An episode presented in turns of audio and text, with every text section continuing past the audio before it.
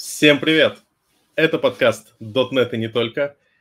И у нас есть потрясающий гость. Сергей Васильев, человек... Э, слушай, очень странно. Я написал, что ты там Head of DevRel э, PV Studio, но mm-hmm. гораздо веселее сказать, что... Ну, я нашел, что там было написано, что ты руководитель отдела разработки э, C-Sharp анализатора PV Studio. Ну, так... кто? Ну, сейчас я деврел э, с of DevRel с января, получается, да. А до этого, собственно, все как ты и нашел, руководитель отдела разработки Sharp анализатора. Ну, до этого руководитель там всяких других штук, и не только руководитель. Ну, если ты шаришь, короче. Ну, немного, да. У нас сегодня чувак, который шарит что такое анализаторы, и на самом деле это человек, который э, понимаешь, чем отличается статический, синтаксический и статистический анализаторы друг от друга. А, на самом деле это смешная история, потому что э, с утра я написал промо, типа, расскажите, чем вы используете синтетических анализаторов, и Сергей такой, а как бы, мы будем говорить о статических анализаторах? Я такой, замечательно.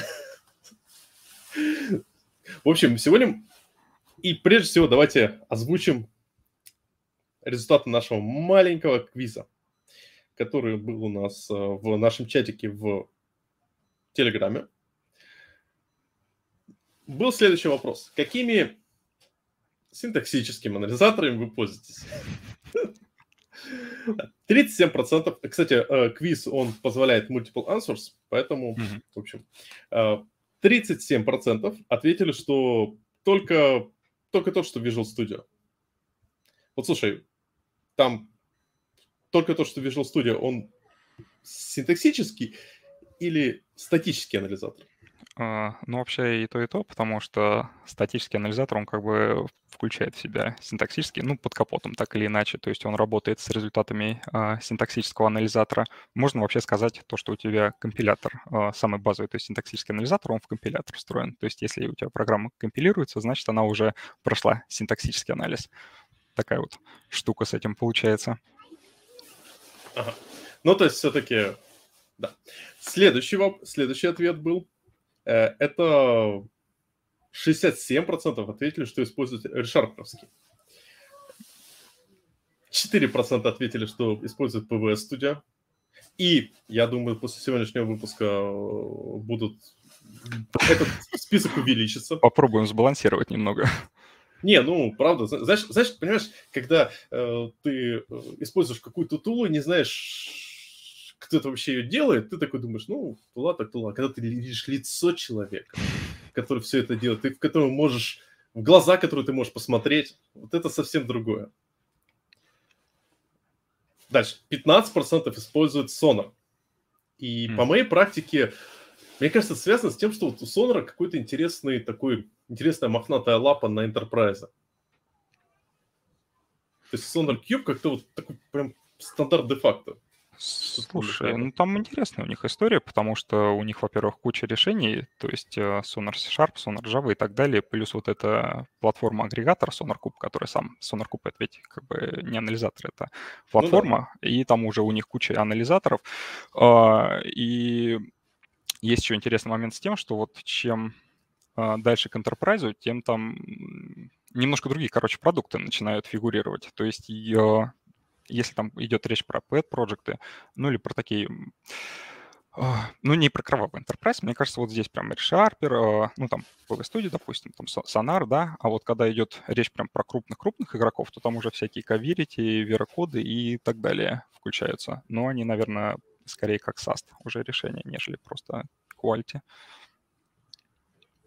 Ну, слушай, я хочу сказать, что э, вот я пользовался верокодом, uh-huh и такими вещами, и, ну, на мой взгляд, ну, спорная. То есть верокод – это такая вещь, которая э, умудрялась э, false positivity э, настолько часто и такие очевидные ошибки не находить, что ну, ладно. В общем, про верокод молчим. К этому, Меня, видимо, может быть, потом еще вернемся. Да.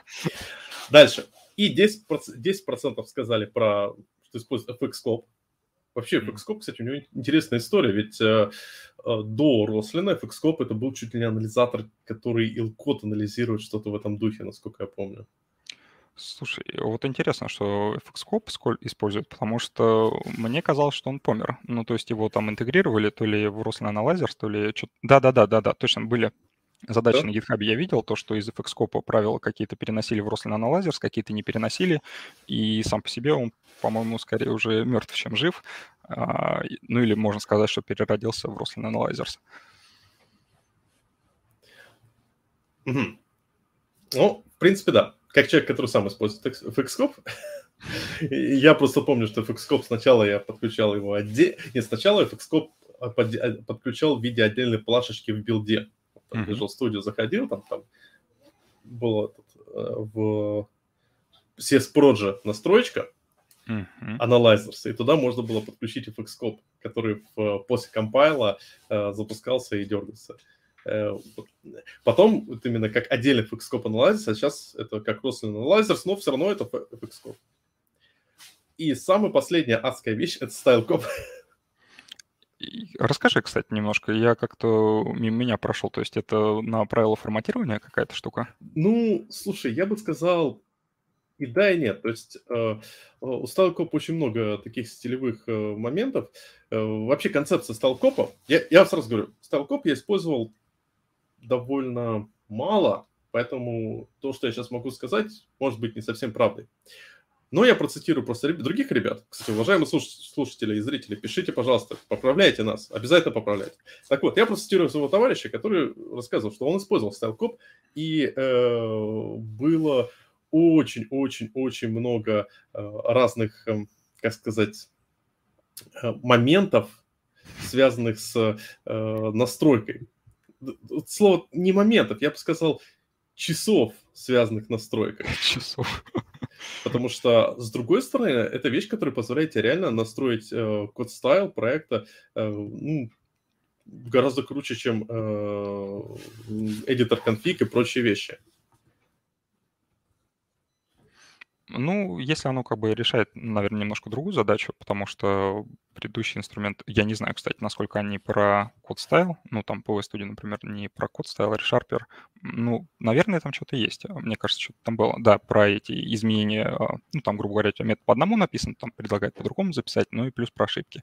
Сонар, Сонар, по-моему, тоже скорее про уязвимости и про эти, про ошибки. Не, ну, э, это да.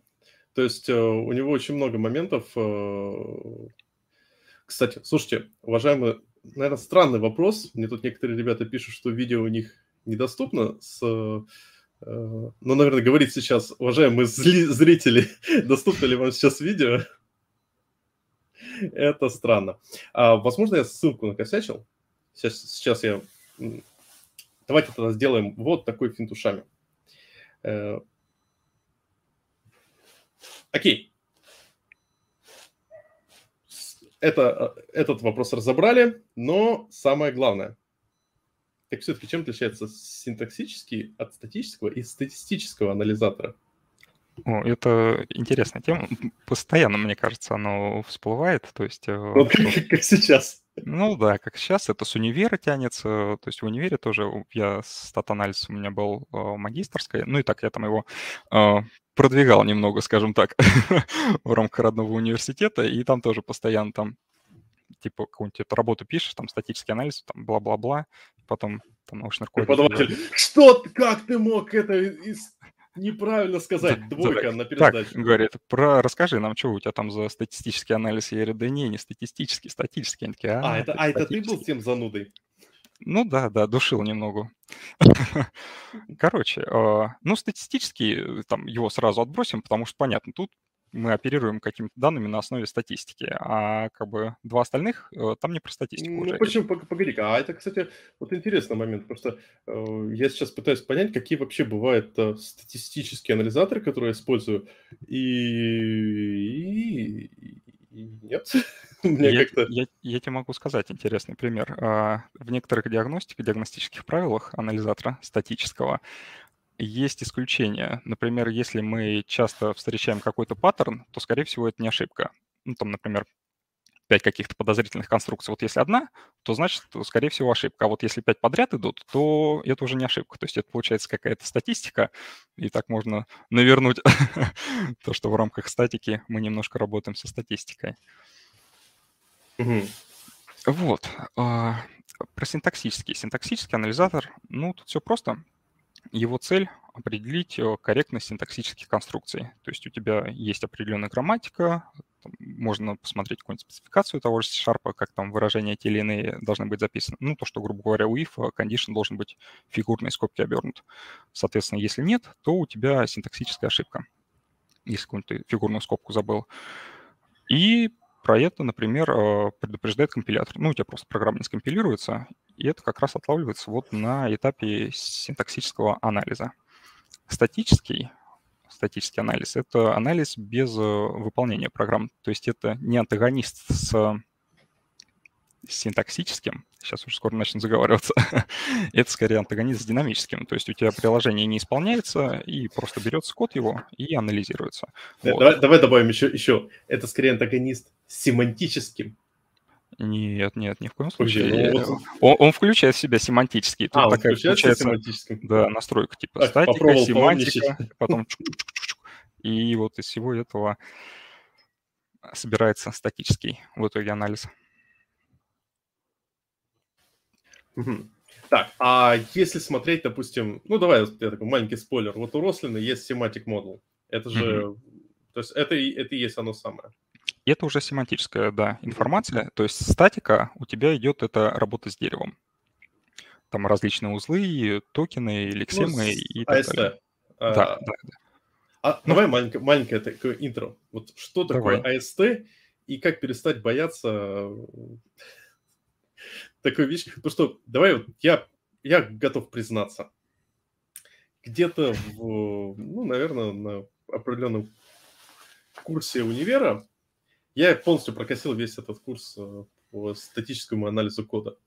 Э, и когда там нужно было писать э, лабы, такой, так, ага, замечательно, анализ кода, АСТ, ну, короче, я как-то своими способами все это сдал. И вот когда уже вышел Рослин, у меня был такой момент, такой, ну зачем я в универе эту балду гонял? Почему я выбрал доту вместо того, чтобы изучать э, статический анализ кода?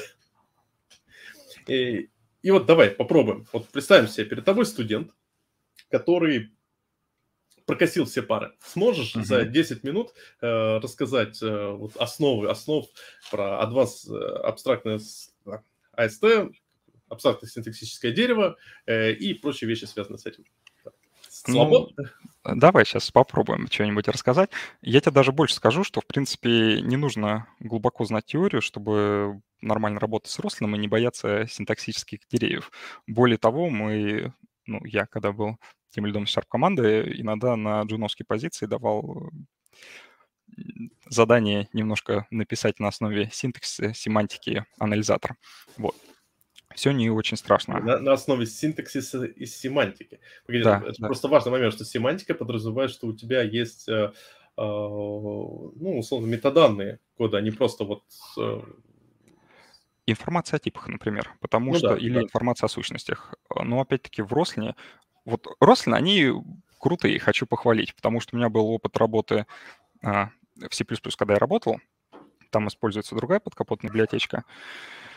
И, ну, она сейчас сильно переписана, уже допилена нами, вот. И там нету, основная проблема была в том, что там не было нормальных абстракций.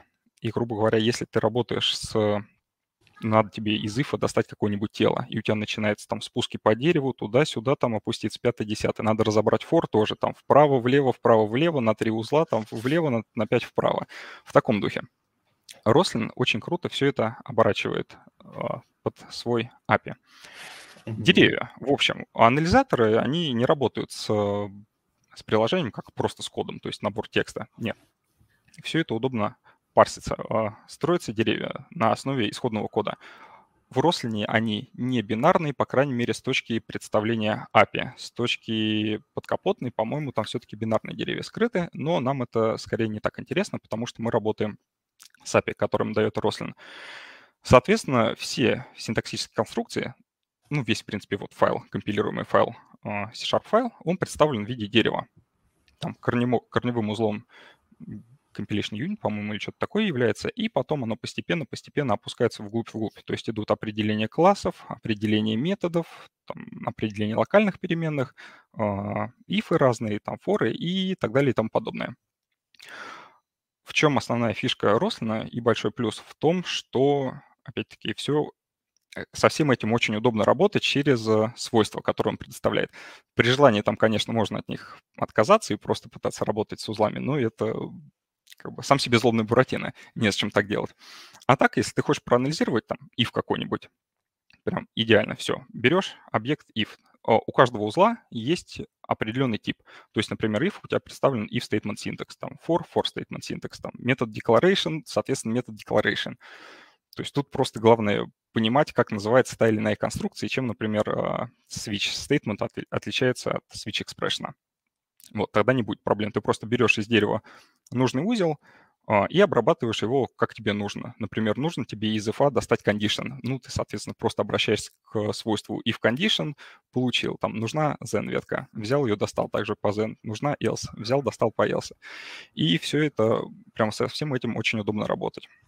Тут еще маленький момент есть, э, если говорить уже скорее о рослине. Ну, на самом деле, хотелось скорее поговорить об этом э, ну, немного в отрыве от Рослина, потому что не одним же Рослином единый, хотя я обожаю Рослин, но есть же еще Решарперовский. Mm-hmm. У них там тоже весело. А, так вот, в Visual Studio есть потрясная вещь э, Syntax Visualizer. Это вещь, которая обычно... Ну, ты смотришь на код, думаешь, ну, черт возьми, во что она должна превращаться? А подключаешь окошко Syntax Visualizer, и он тебе говорит, во что она разворачивается. Очень удобная штука, кстати, вообще must-have при разработке, особенно когда только начинаешь а, во всю эту тему погружаться. Единственное, что у него минус, когда я только начинал этим заниматься, году в 2015, по-моему, все было нормально, а потом а, сейчас у них есть иногда какие-то затупы, то есть ты открываешь там файл, например, и он такой, ничего нету, там, как у тебя там целый файл перед тобой, он такой, ничего нет, ты такой пробел поставил, убрал, он такой раз там все тебе отрисовал. Вот, ну и нужно не забывать его закрывать, когда там между файлами переключаешься, потому что все это там отнимает определенные ресурсы. Серьезно? Я просто Понимаешь, я, э, у меня как раз был момент это с Рослином интересный, что как, ну, как раз в те годы, там, 15-16, о, кстати, слушайте, уважаемые слушатели, можете сказать, э, нормально сейчас звук, потому что мне кажется, что я себя слышу. Э, можете сказать, есть там э, дублирование звука или нет? Напишите в чате. Да, так вот. И тогда действительно он работал потрясающе. То есть, что они могли сломать? С этим тоже есть история, да. Давай, в 15, давай история. В 2015 году, когда мы начинали, все это нормально из коробки работало, прям вообще супер обалденно. То есть ты берешь там, Roslyn SDK устанавливаешь себе, там, создаешь из темплейта Visual Studio проект, запускаешь, все работает, вообще класс. Я, по-моему, в 16 в 16 году я писал статью, типа, как работать с Рослином, ну, и описывал там все эти шаги. Вот. И мы, у нас как бы уже было свое решение, то есть вот этот базис, он уже был, он уже работал, и ладно. Потом мы в году, наверное, в 17 ну, у меня есть подозрение, когда все это сломалось. Году в 17-м мы с другом сидели в кафешке, он говорит, слушай, я вот читал статью твою про Рослин, говорит, пытался сделать какой-то анализатор, говорит, вообще ничего не работает. Я говорю, как так не работает? Он говорит, ну я создаю, у меня там то ли падает у него, то ли не падает. Говорит, короче, не работает. Я такой, что-то странно. Полез проверять, действительно, все сломалось. То есть из коробки вообще ничего не работало. А, были основные проблемы с с построением модели проекта. То есть до этапа там, синтаксические деревья, семантический анализ, до всего этого не доходило. Все начинается с того, что у тебя должна быть модель проекта, откуда ты достаешь там файлы, и там и так далее, метадаты референсы там есть, а, компиляции, на основе всего, всего этого, там уже потом получаешь синтаксис, семантику, и все это обрабатываешь. Вот, и все это сломалось. У меня есть подозрение, что всему причиной стала 2017 студия с ее переходом на COM-интерфейсы. Потому что раньше, до 17-й студии, там, места установки, Roslyn, еще стоит сказать, очень тесно завязан с MSBuild ом. То есть он под капотом использует MSBuild для того, чтобы как раз строить вот эти модели проектов, из которых потом различная информация получается. Вот. А MSBuild, ну, можно сказать, что он достаточно тесно завязан с Visual Studio, хотя, казалось бы, типа, отдельная сборочная система. Но там есть нюансы, в частности, в исходниках там есть костылики, например, там подняться на несколько папок повыше, там потом опуститься, посмотреть, там, если есть в .exe, значит, мы в Visual Studio в таком духе. Вот. А, до 2017 студии были в реестре записи о местах установки, собственно, IDE-шек этих. А потом они переписали на ком-интерфейсы Microsoft, ну, я не знаю, стильно, вот молодежно, наверное, ком-интерфейс. Ну, там, году. скорее всего, много причин э, связанных был с x64. Да, Хотя, не, подожди, в 2017 году там еще студия, она не 64-битная ну, была. Да, да, да. Я, я не знаю. Же, это же долго-долго. Представляешь, сколько времени нужно на то, чтобы перевести на x64. Вот. И там, в общем, у них были специальные интерфейсы для определения. Да, тут, конечно, можно рассказывать, там с этим история связана с этими интерфейсами. Были специальные интерфейсы, и, в общем, из коробки оно не работало просто так. А, в MSBuild е, например, в том, что, то есть, у тебя как получается, программа вроде компилируется, а если ты пытаешься через Roslyn что-то сделать, то ничего не работает. Потому что, когда программа компилируется, там в MSBuild е срабатывали, например, вот эти всякие отбойники, типа подняться по путям, пройти по директориям, посмотреть, где мы лежим, то, что это Visual Studio, взять информацию. А когда ты из Roslyn просто откуда запускаешь, он такой, ничего не знаю, типа, и не работает. Вот. И в итоге получилось, что какое-то достаточно долгое время у них не работали шаблоны, и это было очень печально, ну, потому что нельзя было взять и попробовать. А потом они их снова починили. И сейчас, например, если создавать на основе шаблонов анализаторы, то там прям специальные а, хелперы MS-билдовые добавляются как раз по определению установленных Visual Studio, то есть он пишет, что берет, откуда, то есть они подкручивали, видно, эту часть. Ну, стандартная ситуация. Эм, мне, мне кажется, тут э, ну, нужно понимать, что компания большая, Microsoft, и у них, э, ну, с одной стороны, что-то сломали, что-то починили, и, и, ну, со всеми бывает. Так вот, мы же, мы же хотели все-таки, давай все-таки Вернемся назад немножко. Да, вернемся к нашему топику AST для чайников. Абстрактное синтаксическое дерево для чайников. Э, э, давай короткий курс введения в статический анализ кода дубль 2. Дубль 2, окей. Есть у вас э, текст программы, который представляет собой набор каких-то символов. Первоначально вся эта штука обрабатывается лексером, то есть он э, на основе символов, а, там, символов или последовательность символов составляет лексемы. И, соответственно, на выходе у вас получается уже можно сразу, сразу, да, да, да, сразу Давай. вопрос. Вот, допустим, а можно ли лексер сделать на регэкспах? Слушай, в Рослине вообще я смотрел, по-моему, я делал э, лексер на свечах, то есть там у тебя нет принципиальной проблемы такой. То есть задача лексера просто побить поток стрим символов на какие-то части по определенным правилам. То есть если у тебя есть, например, фигурная скобка, и она там не зависит никак от контекста, у тебя там просто идет это как токен отдельный. Если у тебя есть последовательность символов, то опять-таки ты смотришь, что это за последовательность. Ну, соответственно, определяешь ее либо как э, какой-нибудь keyword, какой-нибудь if, например, либо как идентификатор переменную и так далее. То есть тут не шибко какая-то магия идет. Да, ну то есть, другими словами, Lexer — это э, штука, которую, можно сказать, превращает... Э, это что-то среднее между тем, что у нас мы получили уже классики, но еще э, между, среднее между тем, что мы получили классы, и э, тем, что у нас есть просто набор символов это, я бы сказал, чуть более осмысленный набор символов. Да-да-да. То есть там уже может каждый символ нести какую-то смысловую информацию, уже немножко начинать, либо а, какая-то последовательность символов. На выходе, соответственно, мы получаем набор этих символов. Дальше как раз вступает в последовательность, э, не в последовательность, в работу, синтаксический анализ. То есть он начинает по правилам грамматики языка проверять, насколько у тебя корректны эти последовательности символов. Ну и вообще, корректны они или некорректные.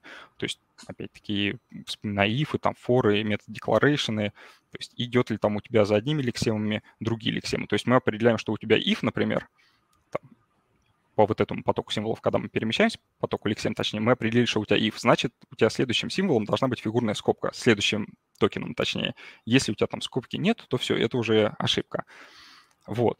И на выходе этот синтаксический анализатор, он уже тебе выдает дерево. Например, а, дерево. Тот же if раскладывается в последовательность ну, в какую-то лексем. То есть у тебя есть if, это как if statement, а, корень дерева, например, да, если мы говорим про if. И mm-hmm. потом от него идут ответвления. То есть сейчас а, как это называется? Та -та -та -та -та А, ну токен, да, получается. Токен — фигурная скобка. О, не фигурная, круглая скобка. Потом идет, например, выражение под дерево, и это condition. А, потом идет другой токен, фигурная, о, круглая скобка закрывающаяся. Ну и потом у тебя идет statement. Statement, соответственно, может быть либо блоком, и тогда там свои условия включаются, типа то, что он должен начинаться с фигурных скобок, содержит там, 0 или больше последовательности стейтментов и заканчивается фигурной скобкой, либо а, может быть не блоком, и, соответственно, это просто какой-то стейтмент. Ну и так все это постепенно-постепенно раскладывается на кусочки, пока, опять-таки, не доходит до каких-то кривых узлов. Ну, примерно такая история. Тут, кстати, вот можно отметить интересный момент. Э, отличие стейтментов от э, экспрессионов. Ведь э, долгое время в .NET, например, throw, это был всегда стейтмент. И лишь, по с седьмой версии C-Sharp его сделали экспрессионом. Кто-кто был? Uh, throw. Ну, а, throw, new все, все, понял, понял, да. Ну, такая же история, в принципе, и со свечом случилась, когда они Switch Expression завезли. То есть mm-hmm. до этого у тебя был стейтмент только ну, грубо говоря, стейтмент это... Не, не совсем правильно сказать то, что заканчивается с точкой запятой, потому что те же if и форы, они не заканчиваются. Не возвращает значения, по идее, мне кажется. Не, не возвращает, да, да, да, да. Кстати, на больших проектах можно так, очень легко заметить, э, э, когда у нас отрабатывает э, вот этот парсер, mm-hmm и когда у нас врубаются уже более сложные анализаторы. Попробуйте сделать ивчик и туда передать вызов функции, которая э, возвращает не булин. На каких-нибудь больших тормознутых проектах, которые запущены на картошке, э, у меня был такой опыт, у тебя сначала все, он сначала замечательно отрабатывает, а потом же ругается, что у тебя должен быть передан булин. Но если ты э, в if передашь что-то, что является откровенным стейтментом, то есть, например, ну, кстати, в C-Sharp до шестого или седьмого, уже не помню, это throw. То есть, mm-hmm. добавить with throw, то вот э, на тех версиях, на очень слабо железных больших проектах, у тебя он тут же ругался, говорил, что ай-яй-яй, плохо, нельзя такой код писать. Ну, интересно. Я, кстати, может, на картошках не экспериментировал с таким. Но у меня такого не было опыта позапускать так, поломать, попробовать. Да. Ну, окей. То есть э, мы получили набор стейтментов, экспрессионов, они типизированы. А что дальше? А, мы получили дерево, да. То есть у тебя какой-то, ну, не знаю, файл там в случае C-Sharp, например, там в плюсах какой-нибудь э, файл, когда отрабатывает, у тебя есть дерево. Вот. А дальше тут уже вступает в роль семантический анализатор, и надо вывести, выводить семантику. Почему? Зачем? Ну, потому что у тебя есть, например, вот ты анализируешь код, а, ты работаешь с кодом, работаешь с деревом, и у тебя встретился какой-нибудь узел А. Там, что такое А? Ну, вообще непонятно, ну, какой-то А и А. Вот. Задача семантического анализатора собрать, собственно, информацию о том, что это А, например, какой тип имеет А, какую себя представляет сущность, там, локальная это переменная, поле это метод какой-нибудь и так далее. А, ну и получается, что на выходе после синтаксиса и семантики у нас уже есть не только структура программы, представленная в древовидном виде, но и информация о том, чем являются те или иные сущности.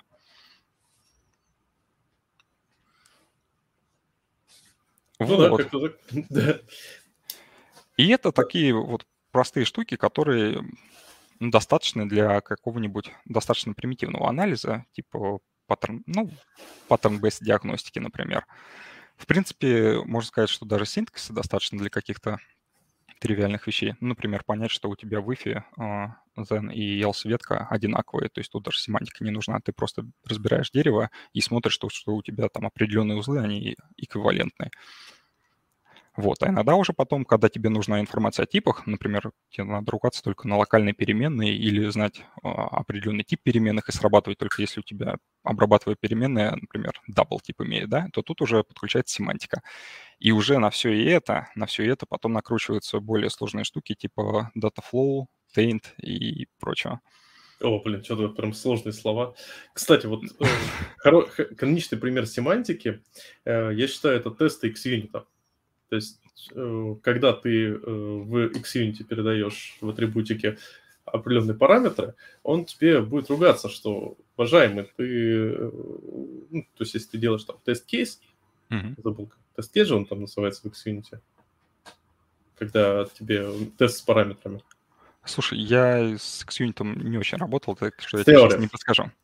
Теории. Ну. Там есть факты, теории и э, inline data. Вот, в общем, ты когда в inline data пишешь э, параметры, то у тебя э, XUnit будет ругаться в compile тайме, что ай-яй-яй, у тебя онлайн data, допустим, количество параметров в inline data не соответствует тому, что у тебя в, э, там, в, в методе, под которым этот атрибут. И это возможно, естественно, только с использованием семантической модели, потому что со статической модели они бы, ну, как они что, проверяли бы, окей, если у нас есть атрибут с названием inline data, то мы проверяем количество параметров, ну, это было, было легко хакалось бы кастомным атрибутом. Хотя, кстати, я не проверял, может, они там и так и сделали. А, ну, попробуй, посмотришь, вдруг. Да, окей. Кстати, есть еще интересная альтернатива. Я буквально, даже некоторые вещи иногда ты открываешь для себя и такой, о, что так можно? Э, в ReSharper есть возможность э, делать кастомные анализаторы по принципу матчинга. То есть у нас э, в ссылках есть именно пример, как делать кастомные инспекции. Кстати, по-моему, довольно старая фича, или, может, слишком новая, я ее пропустил. Или Но слишком они... старая, или слишком новая. Ну да, да, да. Так это всегда ты такой думаешь, ну, это либо когда я еще этим не пользуюсь, она никому не нужна, или это и только сейчас добавили, и вот скоро он будет. Вот это вообще, мне кажется, интересный момент, что э, ну, данная фича предлагает э, такой подход к кастомным анализаторам, когда ты просто делаешь, пишешь на каком-то таком тип, типа темплейтном формате, по сути дела, регэкс, на уровне регэкспа. И вот у меня возник тогда вопрос. Вот, слушай, а, а что, на регэкспах нельзя все сделать? Ну, самый банальный пример, который мы приводим, это обычно с какими-нибудь а, присвоениями. Типа, когда тебе надо найти то, что не присвоение, а какая-нибудь операция, когда левые и правые операнды — это одно и то же. Вот. А, Например, то, что у тебя сравнивается какой-нибудь А с А, а не А с Б, как должно было сравниваться. Ну, там самый простой случай, когда слева и справа вот оно просто как есть у тебя используется. Потом начинаются более интересные случаи. Потом ты ведь можешь что-нибудь в скобки завернуть, а можешь что-нибудь еще в другие скобки завернуть. А можешь написать э, this.a и a. И тут возникает вопрос, а это будет одно и то же или разные? Можешь написать this и base и так далее и тому подобное. То есть в каких-то случаях тебе для анализа не то что регэкспов, тебе даже синтаксиса недостаточно чтобы находить какие-то штуки. И тут без семантики уже вообще не обойтись. Причем это не то, что какие-то супер хитрые проверки, достаточно такие тривиальные. Так что регэкспы, они достаточно быстро отламываются, мне кажется, в этом плане. Особенно потом на этапе поддержки этого всего дела. Ну да, это упаси Господь. Просто. Окей, тогда такой интересный момент. Вот как ты думаешь, анализатор это для всех? Или не для всех. Потому что вот я лично во времена, когда только Рослин про, про Рослин сказали, у меня было такое все. Теперь в каждом проекте будут собственные анализаторы. Ты не представляешь, сколько раз я на разных проектах пытался воткнуть кастомные анализаторы. Это было бешеное количество раз, когда я говорил, ребята, смотрите, какая штука, она будет все сильно упрощать. А, нет, не упрощает. А, нет, не работает.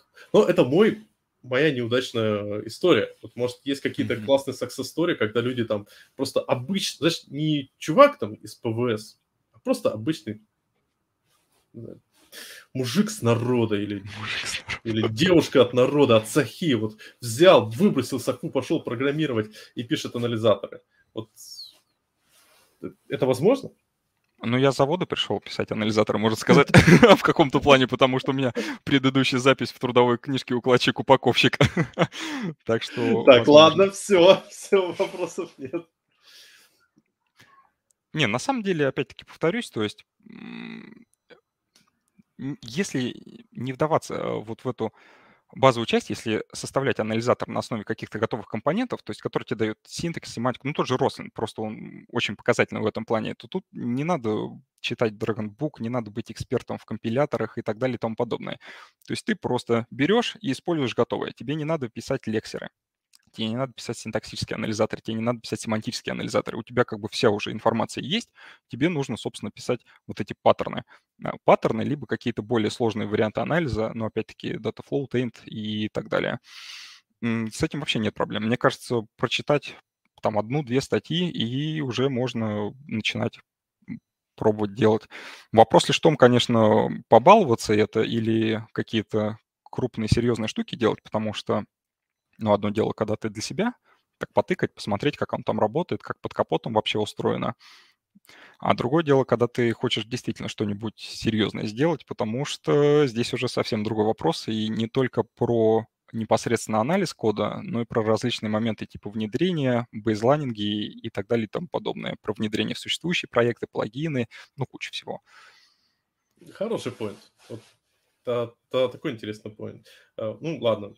Мы хотим сделать какое-то решение. А, ну, можно поискать готовое решение, ну или какое-то самостоятельное решение взять, ну, там, или что-то взять в качестве основы в качестве основы для анализатора. Да. Ну, кстати, да, да. Ну, кстати, да. Э, во, сразу вопрос. У нас же, по сути дела, нет особых альтернатив сейчас, кроме Рослина. Это хорошая альтернатива. А, слушай, был, по-моему, Antler, если я не ошибаюсь и правильно его произнес. Ну, а, это же дженерик. Штука для generic парсер. А, да, я просто помню, что в контексте пять лет назад, опять-таки, поэтому я не детально, когда я писал статью вот эту про Рослин, там упоминали его, но я сам не щупал. А, альтернатива Рослину, я не уверен, если честно, насколько она нужна, потому что, ну, если тем более мы, мы говорим про разработку enterprise решения или нет, или побаловаться? Ну, побаловаться в enterprise решении побаловаться в enterprise решении. Берешь Roslyn и вообще не паришься. То есть сейчас у них из коробки работает, э, берешь, пишешь чекеры, которые тебе нужны, там навряд ли тебе нужно побаловаться каким-нибудь сложным межпроцедурным анализом, когда отслеживаешь там параметры, выкидываемые из одной функции и прокидываемые через 10 других. То есть, скорее всего, это что-то будет попроще. И это прям вообще... А, и очень просто делается. То есть парсинг модели, о, парсинг проекта голову не забиваешь. Сейчас это из коробки работает. А, получение там файлов, семантики, синтекса, компиляции, голову не забиваешь, все это работает. Тебе остается брать вот дерево, берешь дерево, берешь семантику и делаешь то, что тебе нужно. API идеальный вот для того, чтобы взять и попробовать. Никаких проблем с этим нет вообще. Ладно, я попробовал, и у меня возникли проблемы как это отлаживать вообще? Вот, э, это прям хороший вопрос, потому что, ну, я, у меня там большой текстовый файл. Как мне понять, куда что идет? Ну, понятное дело, есть синтекс визуалайзера, это полезная вещичка. Э, можно тестами сделать, что, в принципе, Рослин в темплейтах рекомендует. Но наверняка там есть какие-то веселые истории с отладкой, которые ты можешь рассказать. Ох, э, ну, они, конечно, веселые, но немного более в сердце отзываются. Я потому О, что, знаешь... наши зрители любят боль. Кстати, сразу хочу сказать, не обращай... Я вот удивился, как много, как мало сегодня нас смотрит онлайн, а потом понял, какое сегодня число. Все немножко заняты, да? Да, да, да, да, да. Э, так что всем привет на нашей колбасной вечеринке. Е. Так, о чем мы? Мы про, про, про, про... А, про отладку и про боли. В общем, болей нету, пока то, что тебе дает Рослин, работает как ожидается. То есть отлаживать никаких э, нет проблем. Ты там достал этот список узлов, ну, ты простой C-Sharp код отлаживаешь. Ты отлаживаешь по факту свое приложение. Единственное, что ты работаешь с типами, которые тебе э, какая-то библиотека дает. То есть тут никаких загвоздок нет. Другой момент начинается самый интересный и самый больнявый, если Рослин тебе отдает что-то не то, что ты ожидаешь. Например, для того, чтобы нам получить семантику, нам нужно получить объект компиляции, как он называется в Рослине. То есть Рослин, Рослина под капотом MS Build проводит так называемую design time сборку. Вот. А, и в ходе этой вот сборки получается информация, например, о том, какие есть зависимости у проекта. Ну, чтобы нам знать, какие есть типы, там, из NuGet пакетов, не из NuGet пакетов и так далее. Нужно знать, с чем у тебя собирается проект, что к нему подключено. Это в рамках Росли называется метадата референса. Вот. Ну, считай, близко как простые референсы, только туда попадают NuGet пакеты и прочие штуки. А, и ты можешь такой, вот у тебя проект, там, стандартный, либо подключены какие-то кастомные NuGet пакеты. Ты запускаешь Roslyn, и он тебе говорит, ага, ноль референсов. Что? Почему? Какой ноль референсов? Ноль, ноль референсов — это значит, что у тебя вся семантика неправильная, то есть вообще нет никакой информации. Он говорит, не знаю, что такое System Void, не знаю, что такое System String, не знаю, что такое System in16, вообще просто все отваливается. Вот. Ну, обычно, обычно такая ситуация происходит э, в Visual Studio, если ты папочку общую удалил, а, может быть, кстати, по-моему, она потому что одним из MS-билдовых тагетов генерится. Mm-hmm. Ой, с Visual Studio у меня тоже... Ты прям все по больному пошел. У меня, у, у меня боль, знаешь, с чем связана? С Project ассетами. Есть такой файлик, и это прям у меня очень часто выстреливал, особенно на мультитагет проектах, когда под несколько фреймворков мы собираем, и он постоянно там Project Asset что-то там не могу сделать. Ты там пытаешься какой-нибудь .NET Clean. Он такой, не могу заресторить проект, там, Project Asset. Там, блин, там, чувак, тебе надо Clean сделать. Какой рестор проектов? Вот, есть с этим веселая история. А, возвращаясь к отладке Рослина. Да. У нас в проекте есть специальная конфигурация даже для отладки Рослина и имосбилда заведена. То есть мы выкачиваем исходники, там, билдим их, включаем эту конфигурацию, ну, предварительно указываем, где там у нас лежат э, то, что мы сбилдили, отлаченная информация, там, делельки, и все, и понеслось веселое приключение, то есть ты начинаешь отлаживать, отлаживать код по VStudio, потом ныряешь внутрь Рослина, потом ныряешь куда-нибудь внутрь имос билда, и иногда ныряешь еще куда-нибудь дальше, там, в какие-нибудь NuGet таски и так далее, там подобное. И там, конечно, вот вообще каждая ситуация уникальна. То есть э, везде есть какие-то приколюхи. И у меня такое ощущение, вот, что я иногда в Рослине, в MSBuild бываю чаще, чем в некоторых наших участках кода. То есть, например, буквально в ноябре, в ноябре, по-моему, да, мы когда поддерживали 22-ю студию, я такой отлаживал MSBuild, и у меня такое ощущение, знаешь, как будто я вот домой вернулся. Я такой, а, знакомый фрагмент кода. Я тут был в 2017 году. Там ничего особо не поменялось. Ну или там что-то поменялось. Ты такой, о, интересно, а след... так, следить за прогрессом. И там есть вот просто сотня, сотня всяких кейсов, из-за чего у тебя что-то может пойти не так. Но опять стоит отдать должное Microsoft, они сильно повысили устойчивость к разным проблемам, по сравнению с предыдущими версиями, по сравнению с первыми версиями. То есть раньше вот эти проблемы с методот-референсами, они были прям очень, ну не то что очень частые, но встречались почаще, чем сейчас. Сейчас с этим все получше. Могу рассказать историю про то, как у нас файлик компилятора пустой, например, появился в дистрибутиве заглушка. Давай, давай. Э, это прикольная история, потому что э, у меня, у меня был случай недавно, когда у меня э, при билде, проекте в гите, в гите появилась папочка там э, с названием процентик, user, user folder и дальше, дальше, дальше прочее. Вот подобные вещички. Сейчас я еще одну историю. Давай про файл пустой. Ну, давай, про файл. И это было году в 2017. У меня такие флешбеки прямо сейчас очень интересно. В слушай, слушай гла- гла- понимаешь, главное, чтобы не было, знаешь, такой, а, это было 2017, и такой сидишь так. Да, и такой, это все, короче, экран такой, черно-белый экран, и я такой, это застыл. Нет, нет. Было в 17-м, как будто вчера. Опять-таки, ошибки семантики. А, столкнулся я с тем, что, блин, я вот забываю, как оно в C называется. По-моему, директивы символ компиляции, по-моему, то есть когда ты ставишь решетку if, и там пишешь debug, релиз и так далее. Ну, Просто оно... Директивы компилятора вроде. Директива компилятора, допустим, да. В Sharp оно Наш... в плюсах, по-моему, немножко по-разному называется. Я Наши пытаюсь... любимые региончики. Ну, типа. А, не, немножко региончики это другое. Там именно вот с условной компиляцией связано. Mm-hmm. И это, короче, задается на уровне проекта. А, то есть ты в проектном файле там пишешь а, вот эти дефайны, ну и там списочек, и у них есть список сепараторов определенный. Вот. И суть в том, что когда ты билдишь проект Visual Studio, он тебе отдает один список сепараторов, а список вот этих директив, а когда ты смотришь то, что тебе дает Roslyn, там другой список. Немножко отличается там. На одну, по-моему, на одну штуку отличался. И из-за этого неправильно работал. То есть какой-то тип там не находился из-за того, что он оказывался под вот этим if-def выключенным. Там, блин, что такое? Ну, там наша классическая история скачиваешь от исходники Рослина, и из билда пошел внутрь. Вот. И там был такой нюанс. То, что Рослин а, зовет, ну как зовет, есть, в общем, компилятор вот этот CC.exe, а, и есть task, а, который, с которым работает MS Build. Вот. И Рослин, Рослин,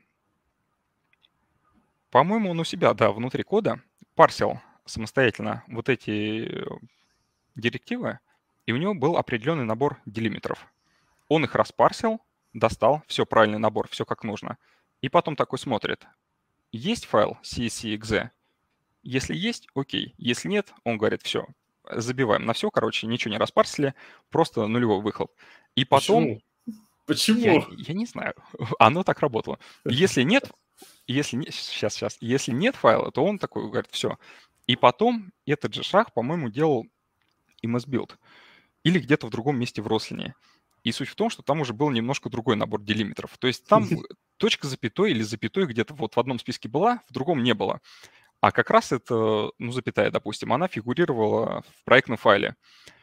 В результирующем списке запятой не было, и получалось у нас э, два, два символа, они объединялись, сливались в один, который с запятой. Вот, блин, что за ерунда. Я думаю, дай попробую пустой файл подложить CSE, чтобы он... Я не знаю, конечно, что он там с ним будет делать, но вдруг, вдруг прокатит. Ну, Рослин такой раз, разбил, все вот это с запятой, все правильно смотрит, ага, файл есть, все, окей, возвращаем как есть. То есть, что там за файл, вообще не важно. То есть, просто пустой CSEXE, и он такой говорит, ок, ребята, работаем дальше. Ну, вот такие там истории бывают. Интересно. То есть, после этого начали кидать CSEXE, пустые, скрытые, что работало главное? Есть CSEXE, есть и MSBuild.exe, тоже пустой. И, и это связано с тем, когда мы Roslyn 2.0 поддерживали. Мы тогда свой тулсет завозили. Сейчас я тебе скажу. Да, да, да, да, да. И уже почти готовились релизиться. То есть там сложная история была с тулсетами. Это надо статьи, короче, читать. У нас есть несколько статей про эту тему. Там просто очень большая вводная к этому. Вот. Нужно для того, чтобы, собственно, Рослин работал просто. И все работало нормально. Суть в чем? Нам в AppConfig нашего анализатора понадобилось добавить определенную секцию, которая подхватывала MS Build, и все окей было. И перед тем, как э, это все мержить из ветки там в, в транк, мы такие смотрим, а дай-ка посмотрим, что в релизном MS билде, то есть там все так же будет работать или нет. И там добавляется такой один ивчик, типа, если у нас вот этот конфиг это не msbuild.exe конфиг, то все, ничего, короче, не делаем. То есть его не было, у нас все работало, они добавили, у нас все не работает. Ну, потому что у нас по VStudio CMD exe конфиг. Мы такие, блин, елки-палки немножко шаманим, добавляем пустой emos build exe, точнее не пустой, у нас конфиг как раз получился. А, не-не-не-не-не, нет, нет, не так. Пустой emos build exe и не пустой конфиг. И он тогда такой смотрит, ага, рядом лежит emos build exe, то, что нужно. Что внутри вообще не важно. Он такой, то, что нужно, все, ребята, работаем. Ну, вот так. Ну, слушай, за... это зато замечательно. Кстати, у меня такой возник вопрос э, по поводу как раз анализаторов. Э, насколько вы траблшутите, как, как вас удается более-менее по перформансу выжимать? Потому, потому что у меня была такая классическая ситуация в свое время. Проектик, запускаю, новый проект, я туда накидал Visual Studio, Ross Analyzers, ставил, ставил э, этот э, э SonarLint, все растянул, все нормально – через э, три месяца разработки в одно рыло э, тормозит нещадно.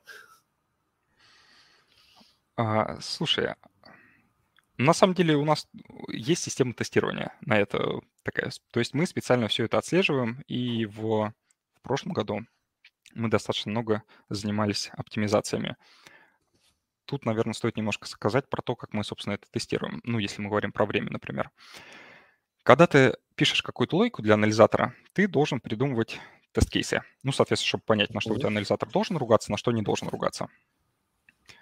Допустим, ты что-то написал, скорее всего, скорее всего, с большей долей вероятности ты не знаешь, как в общем и целом по миру люди пишут код, потому что очень-очень отличается, очень много есть кейсов. Поэтому тебе бы хорошо не только там на своих тест-кейсах, которые ты придумал, исходя из своего опыта, ну и опыта коллег, например, потестировать анализатор, но и на чем-то реальном.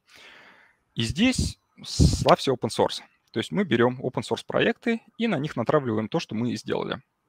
Ну и, соответственно, смотрим там, пишут так люди код, не пишут так код. Может быть, есть какие-то нюансы, которые мы не учли. Один проект хорошо, несколько лучше. И можно набрать ряд вот этих проектов и гонять по ним анализатор. То есть ты что-то написал и запустил, то есть на реальной кодовой базе у тебя гоняется, гоняется, гоняется. Вот, то есть у нас есть такая база open source проектов. И мы мониторим на них, что регрессию, то есть что стало лучше ловиться, что стало хуже ловиться, мониторим время а, и мониторим память. Вот. Рослин сам, опять-таки, стоит отдать им должное, в этом плане работает хорошо. У нас основные, основные штуки вылазят, когда комплексный анализ какой-то начинается, ну, например, data flow, то есть когда тебе надо хранить э, информацию о возможных значениях переменных, особенно когда вступают в игру какие-нибудь межпроцедурные вызовы. Ну, то есть тебе надо понять, что там потенциальные переменные, которые null, потенциально может быть, там перекидывается через 5 методов, например, и там где-то может разыменоваться. Вот, угу. всю вот эту нужную информацию хранить. Ну и, соответственно, на это нужна память. Плюс, плюс, оказывается, в результате профилирования это было выяснено, есть какие-то вот вообще элементарные правки, которые неплохо так сказываются на перформансе. То есть элементарная правка у тебя там 2% дала, например, выигрыша. Там 5 таких правок уже 10 дают. Хотя правки, казались бы, типа мы убрали где-нибудь парамс, параметр, и чтобы не создавать лишних массивов, и переписали просто на несколько вызовов метода не params. Все, мы там избавились, казалось бы, от создания одного массива, получили на этом профит. А, вы, вместо... вы, вы именно этот э, сам код э, Рослина меняете в данном случае? Нет, нет, нет, не Рослина. А, Рослин мы не трогаем. Mm. Потом, потому что, я думаю, это будет очень большой головняк все это синхронизировать, потому что он активно достаточно ну, да. развивается, и, мне кажется, в это дело лучше не лезть. То есть у нас какие-то отчаянные моменты были такие мысли, типа вот форкнуть Рослин, начать его самим править, но я думаю, хорошо, что мы вовремя остановились. И это был...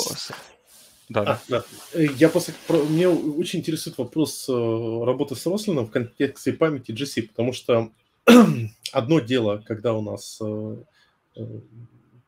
ну, давай проще приведу пример. Давай.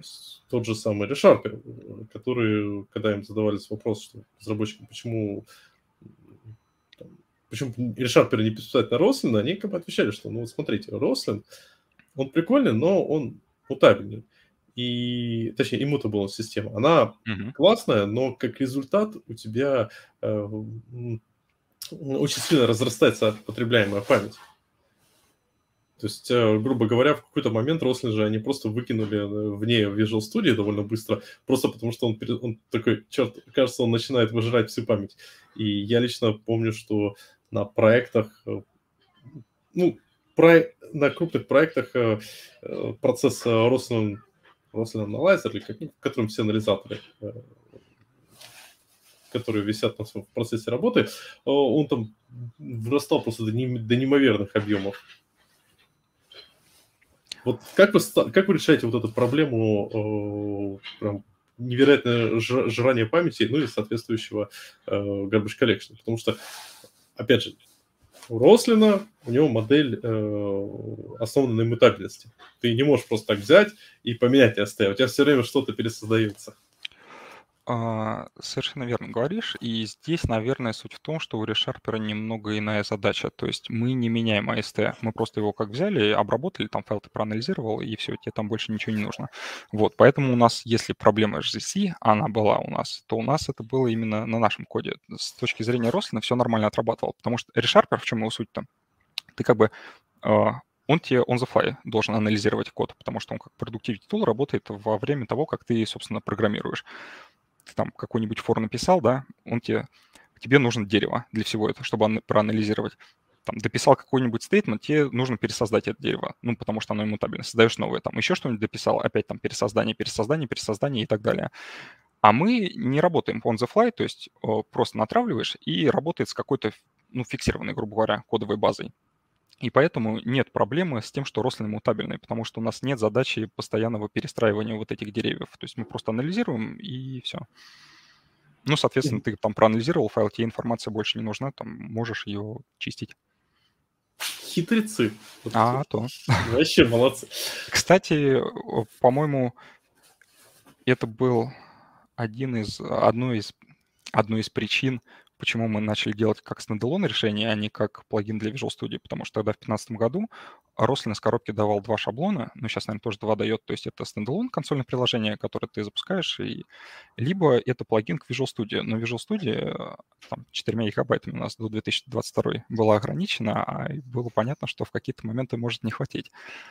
Вот. И тогда мы сделали стендалон, ну и в принципе. Ну и плюс это коррелировал с моделью тогда C++ нашего анализатора, потому что он тоже работал не on the fly.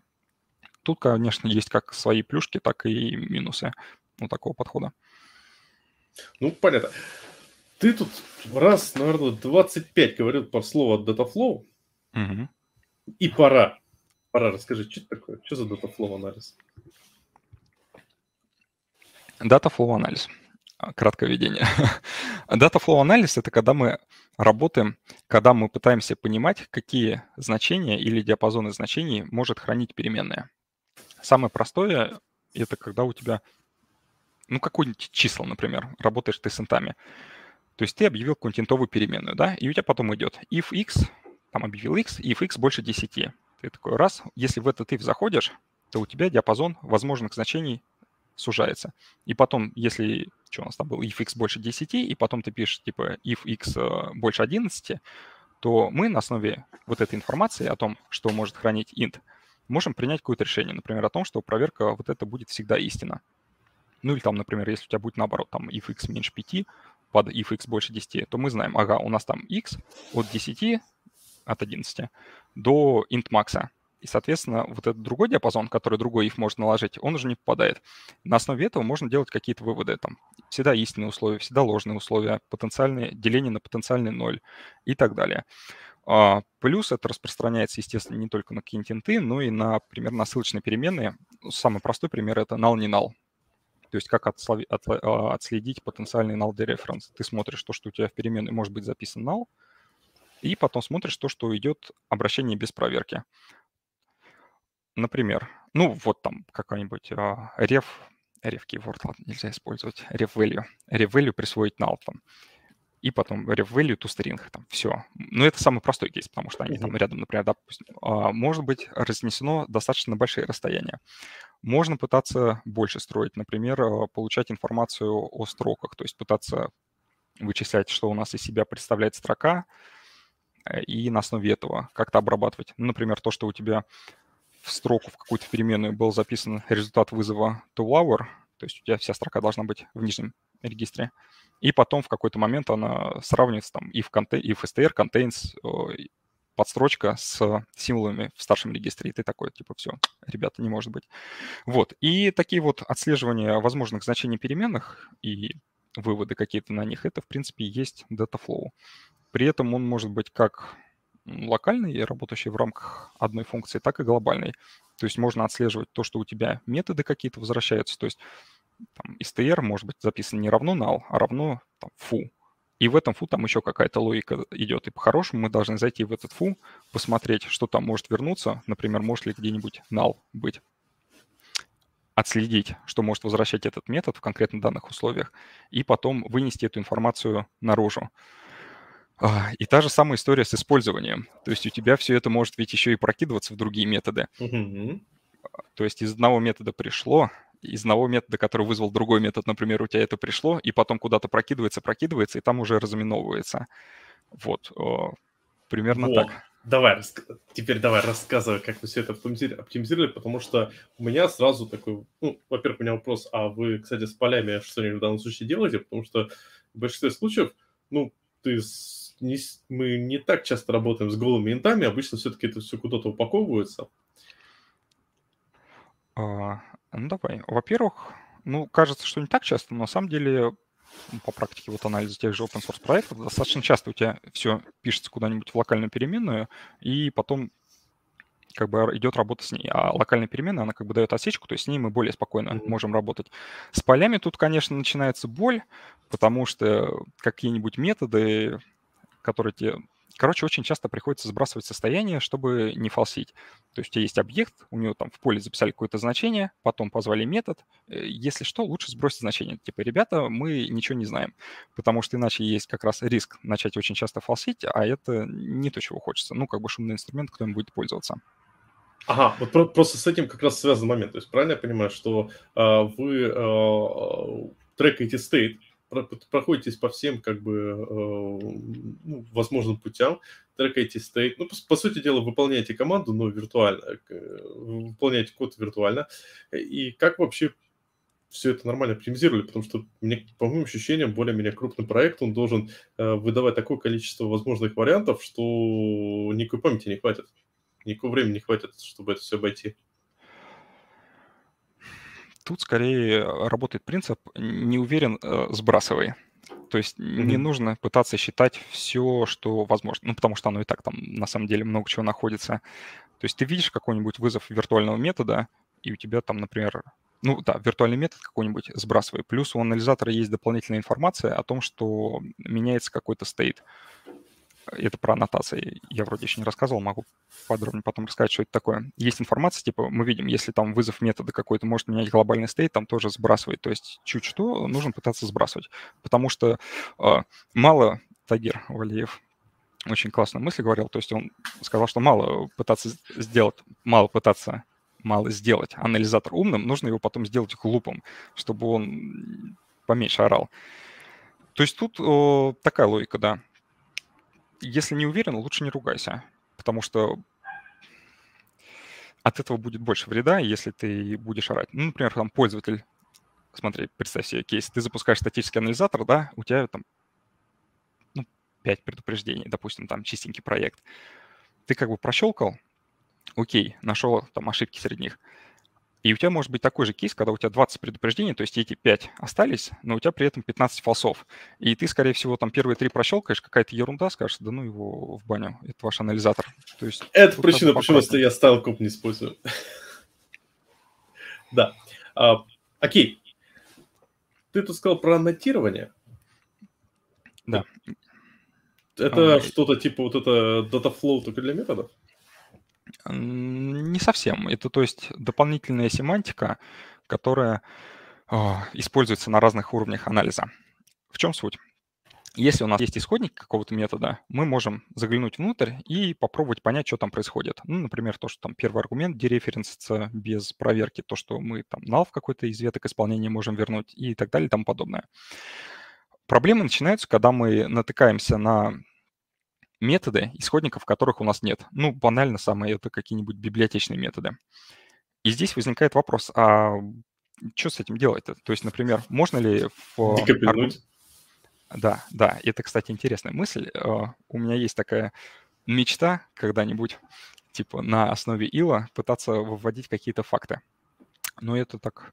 Ну, FX, ну, и... FX, FX так работал в древние времена. Он вообще с Илом работал, или он просто оттуда какую-то часть информации вытаскивал? Насколько, насколько я помню, FXCOP работал чисто на Иле.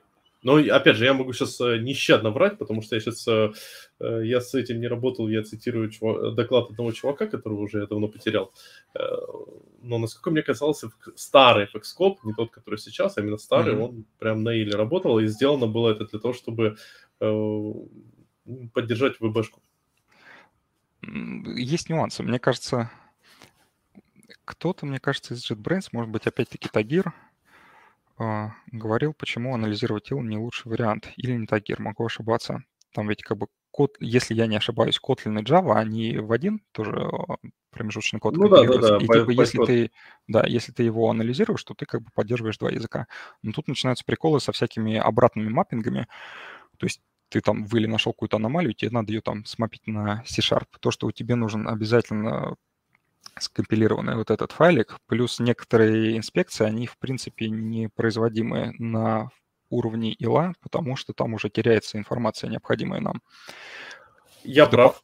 Да, я прав. Э, FXCOP, Leg, пишет, Microsoft пишет, что Legacy FXCOP э, э, запускает post-build анализ на собранные сборки. Слушай, ну если они отказались, то, наверное, не зря.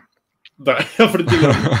Ну, причина, причина, почему они э, использовали это, насколько я знаю, для того, чтобы поддержать Visual... Э, ну, давай проще. Э, в те времена еще считалось, mm-hmm. что позафака, у нас есть C-Sharp, у нас есть как называется, Visual Basic, у нас есть еще F-Sharp, так еще Iron Python, Iron Ruby, у нас будет куча языков, и все они будут компилироваться в Э, и, и, грубо говоря, у нас будет супер анализатор Xcode для всего. Mm-hmm. собственно, планы планами. Ну, кстати, они вот э, Roslyn Analyzer в итоге сделали и для C-Sharp, и для Visual Basic, насколько я помню, потому что я внутрь лазил, mm-hmm. у них там очень крутые абстракции, э, вообще не завязаны на язык, по-моему. Не, ну в какой-то момент там, наверное, идет подвязка, но очень-очень-очень сильная абстракция, вот под несколько языков. Там даже какой-то задел типа на F-Sharp был. Ну, как в каких-то янамах он там мелькал. Ну, понятное дело, что у EF отдельный компилятор, так что не знаю, что там такое было. Мне, мне кажется, это вот э, чистый F-Sharp невозможно, потому что э, C-Sharp и Visual Basic, они все-таки по синтаксису очень близки, э, и их старались не сильно разделять, там параллельно фичи добавлять, э, а вот, э, ну, Сейчас уже не совсем так, но раньше было так. А вот с F-Sharp, ну, я представляю себе, это просто попытка натянуть Рослин на F-Sharp, мне кажется, невозможно. Ну, наверное, и не надо, если у них там свой компилятор как бы есть, они с ним а, живут. Там, там еще фишка в том, что э, как проходка, проход компилятора происходит в F-Sharp. Там есть своя особенность. Вот. Но тут уже я не, не могу сказать. Да, а... да, я тебя перебил, извини. Я, кстати, как... методов. Да, я, кстати, Мы говорим, фанился, брал на F-Sharp, это такой немного извращенство, брал на F-Sharp проект, типа, подключал к нему Roslyn и, типа, на F-Sharp писал анализаторы, ну, как бы Roslyn.NET простые либо, использую API, использую, ну, так, чисто, чисто по фану можно поделать. Вот. Мне тогда еще коллега... толк возвращения. А? Месье понимает толк возвращения. Ну да, да, да. Мне коллега говорит, блин, лучше бы ты какой-нибудь этот тейнт-анализ сделал, вместо того, чтобы там на F-Sharp писать анализаторы. Ну, в итоге тейнт-анализ мы тоже сделали, к счастью. Замечательно. Еще одно слово, тейнт-анализ. Да, это там поместимый в очередь. Э, это точно не explicit контент? Тейнт? да, на всякий случай. А тут, знаешь, так новые, новые, новые слова, тут мало ли, тут нас дети могут слушать. Все, все, все нормально, все в рамках дозволенного. Ну, по крайней мере, на конференциях я про это рассказывал, и никто меня вроде не выгнал, так что... Все, все, что происходит на конференции, остается на конференции. О, о да, особенно на автопате. Да. А теперь все вместе выдохнем, помянем офлайн конференции, офлайн автопати. А ну, кстати, Онтика, онтиковские конференции в июне в офлайне собираются проводить. То есть Джух а, весенние еще в онлайне проводят, .next, Гизенбаги и так далее. Про осенние не скажу. А Онтика вот у них в июне конфы, и они в офлайне собираются в Сколково а проводить. Как, а что за конференция Онтика? А, тех лид-конф и DevOps-конф, по-моему, у них будет. Ну и плюс а. у них есть Highload. А, я не знаю, когда будет, это, это, это Онтика? Да, да. А Бунин это... Ну, да, это Бунин, это Онтика, да, как бы они а. вот, а, это его конфы. А, этот Hello, кстати, да, точно, это же Hello тоже был э, офлайн, насколько я помню. Или Слушай, переб... вообще я путаю. Я, есть... я помню просто, что они несколько раз напоролись на это, типа такие, все, ребята, мы проводим офлайн, потом там раз ограничения, они такие, переносим, потом такие, все, в этот раз точно офлайн там опять они переносим. Джух в этом плане, они такие поняли, чем дело пахнет. Такие просто ребята, типа, мы в онлайне пока вещаем и не собираемся в офлайн переходить. Ну и вот они в первом полугодии тоже в онлайне все проводят. Но, но, если ты как бы спикер, то есть возможность повещать у них из студии, что прикольно. Ну, с другой стороны, из дома приятнее, дома можно предзапись, это самая классная вещь. Когда еще можно так вот взять и прокосить свой доклад? Ну, не знаю. Мне, я выступал на Гизенпаке, мне, в принципе, понравился. Интересный опыт. Да, так, аннотирование методов. Аннотирование методов. Вот, да. Как вариант, короче, пытаться ил парсить и что-то там оттуда выводить. Но немножко проще сказать анализатору, что, например, этот метод может делать. Да, понятное дело, что мы там упираемся в какие-то кастомные методы, но в то же время, наверное, в каких-то кейсах ты как бы можешь посмотреть доки и ну, там доки, имплементацию, как бы проанализировать это и изложить ту информацию, что, собственно, делает метод, там, свойства конструктора и так далее. А выведет ли ее анализатор, хватит ли у него мощностей из э, ила или нет, это уже вопрос такой. Вот. А, например, с доками. Ну, то есть, э, если у нас э, в доках сказано, что вот эта функция должна возвращать, не должна возвращать null, но там же все достаточно... Ну, документация пишется часто вот как-то вот так.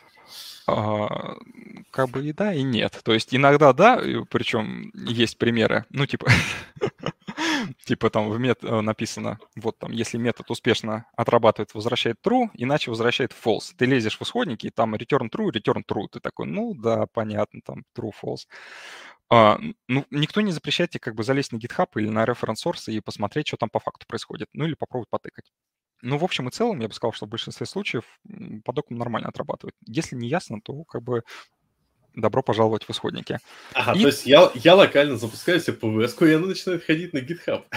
Не-не-не. И это суть в том, что информация... Не, ну это было бы интересно, конечно. А, надо подумать. А, суть в том, что эта информация закладывается заранее. То есть ты берешь там, например, тебе надо, надо понять, что стринг там делает какие-то вот эти стандартные методы, и ты там читаешь и закладываешь эту информацию. Ну и так по другим классам. То есть какие там аргументы могут null принимать, какие не могут, могут ли там они быть одинаковыми или не могут, что там может возвращать а, метод, ну тоже null, не null, там меняет он состояние, не меняет состояние. Это, кстати, важная штука в сбросе каких-то вещей, понимать то, что определенные методы меняют состояние либо объектов, либо какие-то глобальные состояния. Ну, то есть, например, то, что у тебя там вызов метода два раза подряд, это не ошибка, потому что он меняет какой-то стейт. Вот. И mm-hmm. так можно закладывать кучу информации, а, которая потом, соответственно, учитывается там либо диагностиками просто, либо data-flow анализ, либо taint анализ, если мы говорим про передачу там заражений, скомпрометированные данные и так далее. О, то есть э, получается, что при аннотировании это скорее внутренняя фишка, внутренний, внутренний хак. Да, э, да, да. И то есть у меня первая мысль была, что аннотирование – это наподобие обсолейт. То есть мы закидываем какую-то там фишечку, и, ну, грубо говоря, если у нас метод такой-то, то мы работаем с ним. То есть если э, у нас называется toString, то вот каноничный пример, мы должны ругнуться, что ай-яй-яй, ты не указал э, культуру. Ты должен обязательно указать культуру в toString. Вот такой момент. Но получается, что это чуть-чуть более сложная вещь. То есть, действительно, это э, при аннотировании подменя... Э, подменяются какие-то параметры, чтобы потом это использовать в последующих.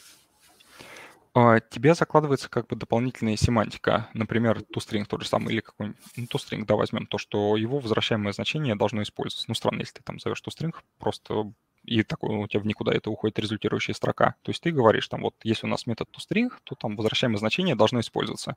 Либо какой-нибудь э, у дикшнери, ох, сейчас бы не соврать, то ли добавление ключа, то ли проверка ключа. Там есть такой момент, то, что null с null она не отрабатывает.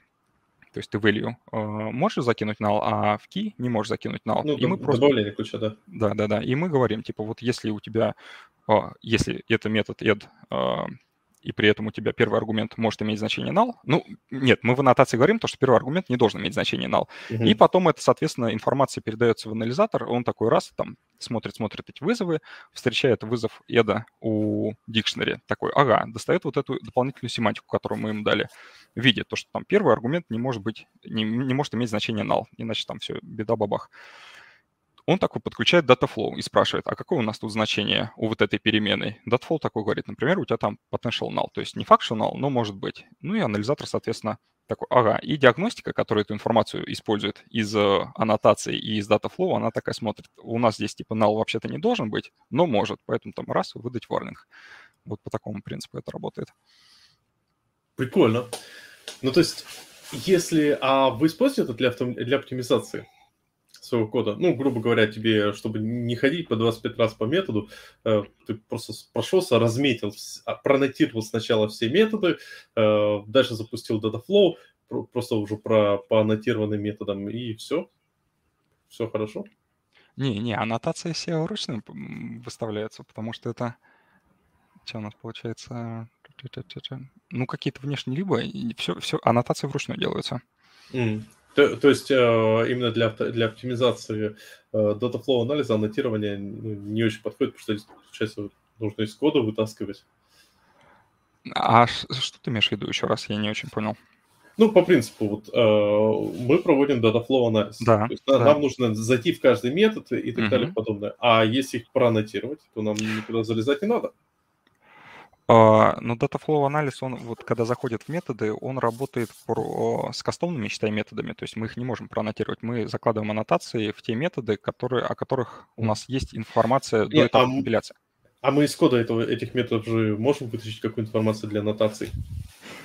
Слушай, ну по факту там все это кэшируется, какая-то информация, ведь и получается, ну, условно говоря, то, что анализатор сам вывел. То есть если в аннотации я вкладываю то, что люди закладывают, то есть человек посмотрел и заложил. По факту Dataflow делает что-то такое на автоматическом уровне. То есть он проанализировал тело метода, запомнил его поведение, там стоит, может э, возвращать null, не может возвращать null, там, в зависимости от э, внешних переменных. Ну, например, там у тебя, если флажок там, в одно состояние включен, то у тебя возвращает null, в другое, то не возвращает null. И вот эта информация, она запоминается. То есть это в каком-то смысле, наверное, что-то вроде автовыведенных аннотаций получается, да. То есть там, в принципе, есть та же информация, например, про разыменование. Ну, то, что нельзя налы передавать в качестве аргументов. Если мы говорим про какие-то библиотечные методы, ты можешь посмотреть там опять те же доки или исходники, и сам пишешь, что там первый аргумент не должен иметь значение null. И это же может сделать Dataflow, когда анализирует пользовательский код. То есть он смотрит, что первый аргумент разыменовывается без проверки и сам закладывает информацию, сохраняет информацию о методе, то, что первый аргумент не может иметь значение null, потому что у тебя null дерев произойдет. То есть в каком-то виде, ну, можно сказать, что он, да, сохраняет автоаннотациями, короче, автоаннотированием занимается в каком-то смысле. Прикольно. Так, следующее слово. Taint анализ. О, и это слово 2021 года, потому что Sharp мы его в 2021 году как раз завезли. Taint анализ. По-моему, по-моему, мы про эту штуку Ой, у меня память вообще замечательная. По-моему, год назад у нас был э, выпуск э, с Мишей Щербаковым про security, и он, по-моему, про что-то это говорил. Но это было год назад, и я это уже не помню. Но, наши уважаемые слушатели, вы можете пересмотреть этот выпуск. Э, и, как раз э, там тоже было что-то про анализ. Тейнт-анализ. А, Михаил Щербаков все очень правильно говорил, потому что тейнт-анализ — это как раз из области security. И нужен он для поиска потенциальных там SQL-инъекций, XSS, XXE, XEE и path traversal и прочие такие э, интересные сокращения, которые можно расшифровывать дальше. Суть анализа, суть тейнт-анализа, она ну, достаточно проста. У тебя есть какие-то данные. У тебя в приложение приходят данные, да? Ну и они по приложению, соответственно, распространяются, попадают в те или иные точки. Вот. Попадание в некоторые точки зараженных вот этих данных, оно безопасно.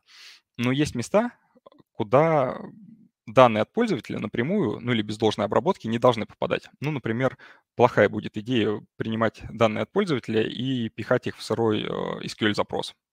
Ну почему? Ну потому что это путь к SQL-инъекциям, да?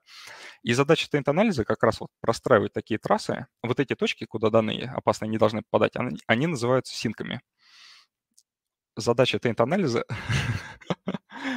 слушает про тейнт-анализ. А у, меня, у меня просто это кла- классический момент э, в записи подкаста. Это пришла собака. После этого она будет знать про да. именно security.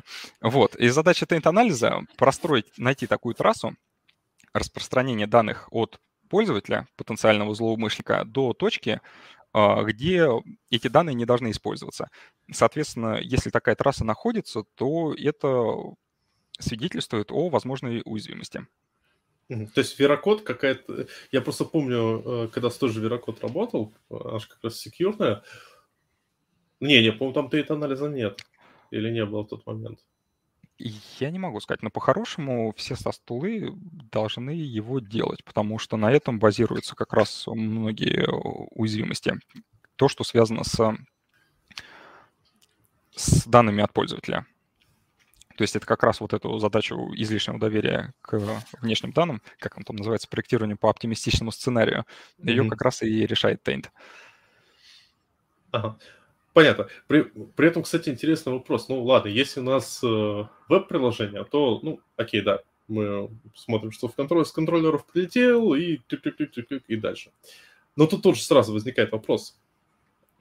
среднем по больнице э, мы можем разделять запросы, которые пришли от пользователя не аутентифицированного, запросы, которые пришли от пользователя аутентифицированного, и запросы, которые пришли от пользователя, который э, аутентифицирован с определенными клеймами, ну, с определенными credentials. И учитывает ли обычно Taint анализ подобные вещи, или же он просто такой, как бы, главное, быть максимально параноидальным? А, тут зависит от, зависит от имплементации, я думаю, скорее. Ну да, да, ну вот ну, с, твоей, с твоей точки зрения, как, прав... как правильно? Слушай, я думаю, тут нет однозначного ответа, потому что у нас сейчас, например, не учитывает, но я не могу сказать, что это однозначно правильное решение, потому что, например, есть об... обратный кейс а, с XXE, чуть-чуть попозже там объясню, что это такое. А, ну, вообще, в принципе, вот в теме security я очень много над этим рассуждаю. Лучше лишний раз ругнуться или не ругнуться, потому что если ты будешь орать на все подряд, здесь опять-таки классическая проблема стат-анализа вылазит, то, что тебя заваливает фос-позитивах, ты такой, да ну, там все это разгребать. А, и есть другой момент. Если ты не ругаешься на все подряд, а пытаешься как-то сужать случаи, то есть возможность, что ты пропустишь какую-то уязвимость. И поэтому здесь нужно, как обычно, искать какой-то баланс. У нас, например, сделано то, что в некоторых случаях мы ругаемся, даже если нет явного тейнт-источника. Например, э, это в случае для публично доступных API. Ну, то есть, если у тебя там паблик метод в паблик классе, то мы считаем, что его методы, о, параметры, параметры потенциально могут содержать зараженные данные. Почему? Но мы ругаемся на это чуть-чуть пониже уровня, ну как чуть-чуть, третьим уровнем. Короче, у нас есть три уровня всего. Первый, соответственно, самый высокий, третий самый низкий. Мы ругаемся третьим уровнем, потому что явного тейнт-источника нет. Но есть коварство уязвимости в том, что они могут образовываться как раз на стыке приложений. То есть у тебя, с одной стороны, например, нет а, синка, то есть нет, а, той, нет того места, где эти опасные данные используются. То есть они просто у тебя куда-то приходят. С другой стороны, у тебя нет опасного источника. А, банальный пример. У тебя вот либо есть там ну, например, там сырой SQL запрос, да, приходит, а, выполняется из параметров а, конкатенируется. То есть там пришел параметр, мы его запихиваем в сырой SQL запрос. Явного тенд-источника тут нет. Тут просто как бы какие-то данные. Но тут могло, могло бы помочь автоаннотирование методов. То есть если у нас есть это либо, э, то она, скорее всего, используется в крупном проекте, поэтому можно было бы проаннотировать э, эти методы, э, это либо, и потом в тех проектах, где это либо используется, э, они были уже помечены как э, sensitive.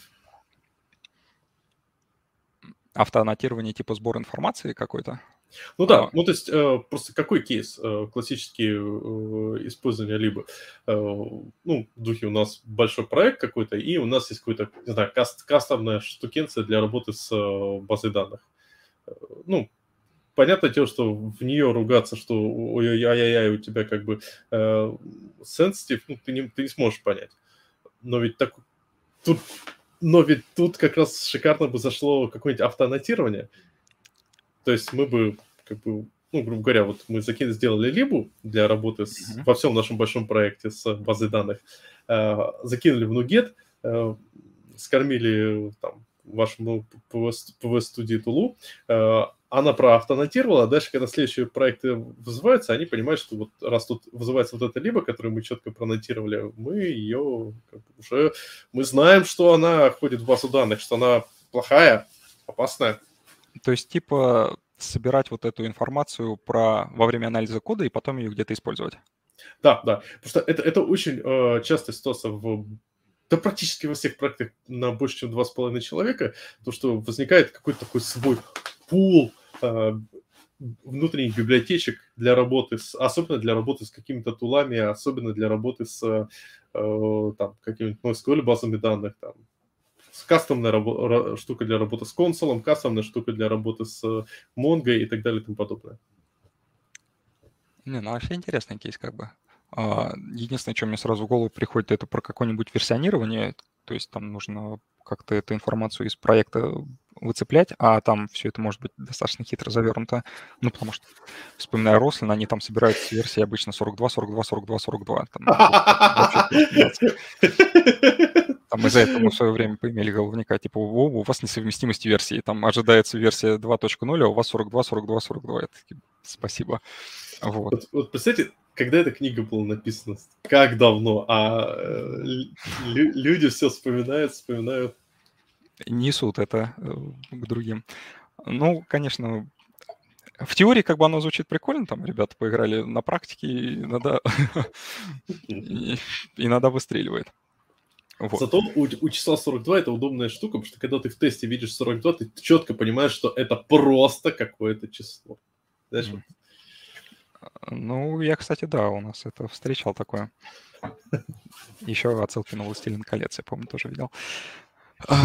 А, так, аннотирование как, методов. Как, какие, слушай, какие, как, я просто думаю, там на, на эльфийском, что ли, название тестов?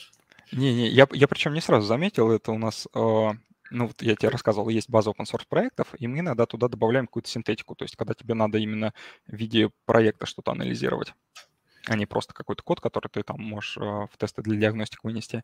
Вот. И там, типа, был один проект в плюсовом а, OneRule, э, нет, как это, Короче, одно кольцо, чтобы править всеми, он называется. А. И я причем это заметил, э, а, нет, или один проект, чтобы править всеми, что-то в таком духе, короче, такая ссылка. Я причем спустя несколько лет только заметил, то есть я, по-моему, года 4 отработал, потом смотрю, думаю, нифига себе, интересно, там, спрашиваю чувака, он говорит, о, типа, наконец-то кто-то спустя 5 лет нашел эту отсылку. Я думаю, вот терпеливый товарищ, конечно, там, оставил, никому не сказал. Я вот, я, знаешь, жду, когда люди будут там э, делать отсылки на, на, на что-то более такое э, локальное. Просто. Ну, хотя Март... Я, раньше было круто делать отсылки на Джорджа Мартина, но сейчас как-то это уже, ну, come on, как бы Игру престолов кто не знает. Слушай, мне кажется, если... Блин, вот я, к сожалению, сейчас, наверное, не вспомню. Вообще мы как бы анализируем ведь исходные коды многих проектов, open source, ну, там статьи пишем и так далее. А, и если там покопаться, периодически можно наткнулся на какие-то интересные штуки. Жаль, я не собираю. Надо, кстати, начать вести такую практику. Не отсылка, но просто вспомнил классный вывод. То есть некоторые кастомизируют сборку, ну, там какие-то аутпуты кастомные делают и все такое. И на каком-то проекте, не помню на каком, там, в общем, если сборка фейлилась, то там был смайлик чувака, такой стол, который перекидывает, короче, build fail, он такой раз там стол кидает. Достаточно прикольно смотрелось. Да, это классно. Ладно, это, это настолько же классно, насколько этот э, прикладывание фотографии к коммитам из веб-камеры. Это я такую тему не знаю, если честно. Э, это не помню, кто где старую статью читал на Хабре, где чуваки ввели систему, что типа при коммите э, автоматически делался фотография на веб-камеру э, человека, и, соответственно, если build ложился, то э, к билду э, приаттачивался фотография, собственно, человека, когда он коммитил, знаешь, такой. Прям, прям классно. Ну, это интересно. Ну, также можно это, стат-анализ тоже прикрутить. Типа, если у тебя ошибки там в коде найдены были после твоего коммита, там, раз, фоточку. Да, но с другой стороны, это шейминг, шейминг. Ладно, так, тейнт-анализ. Говорили, ну, тейнт-анализ вот для уязвимостей, для, для поиска, ну, не уязвимостей, потенциальных уязвимостей, дефектов безопасности. И вот некоторые штуки, в принципе, интересные находились им. Там XXE, а, например. Вот мне интересует с точки зрения реализации еще. Вот, э, в принципе, ведь taint-анализ можно рассмотреть как такой э, подтип data flow анализа, правильно я понимаю? У нас он построен на data flow анализе. Да. То есть то есть, грубо говоря, в какой-то момент вы дропаете стейт для тейт-анализа. Или у вас, mm-hmm. или у вас для тейт...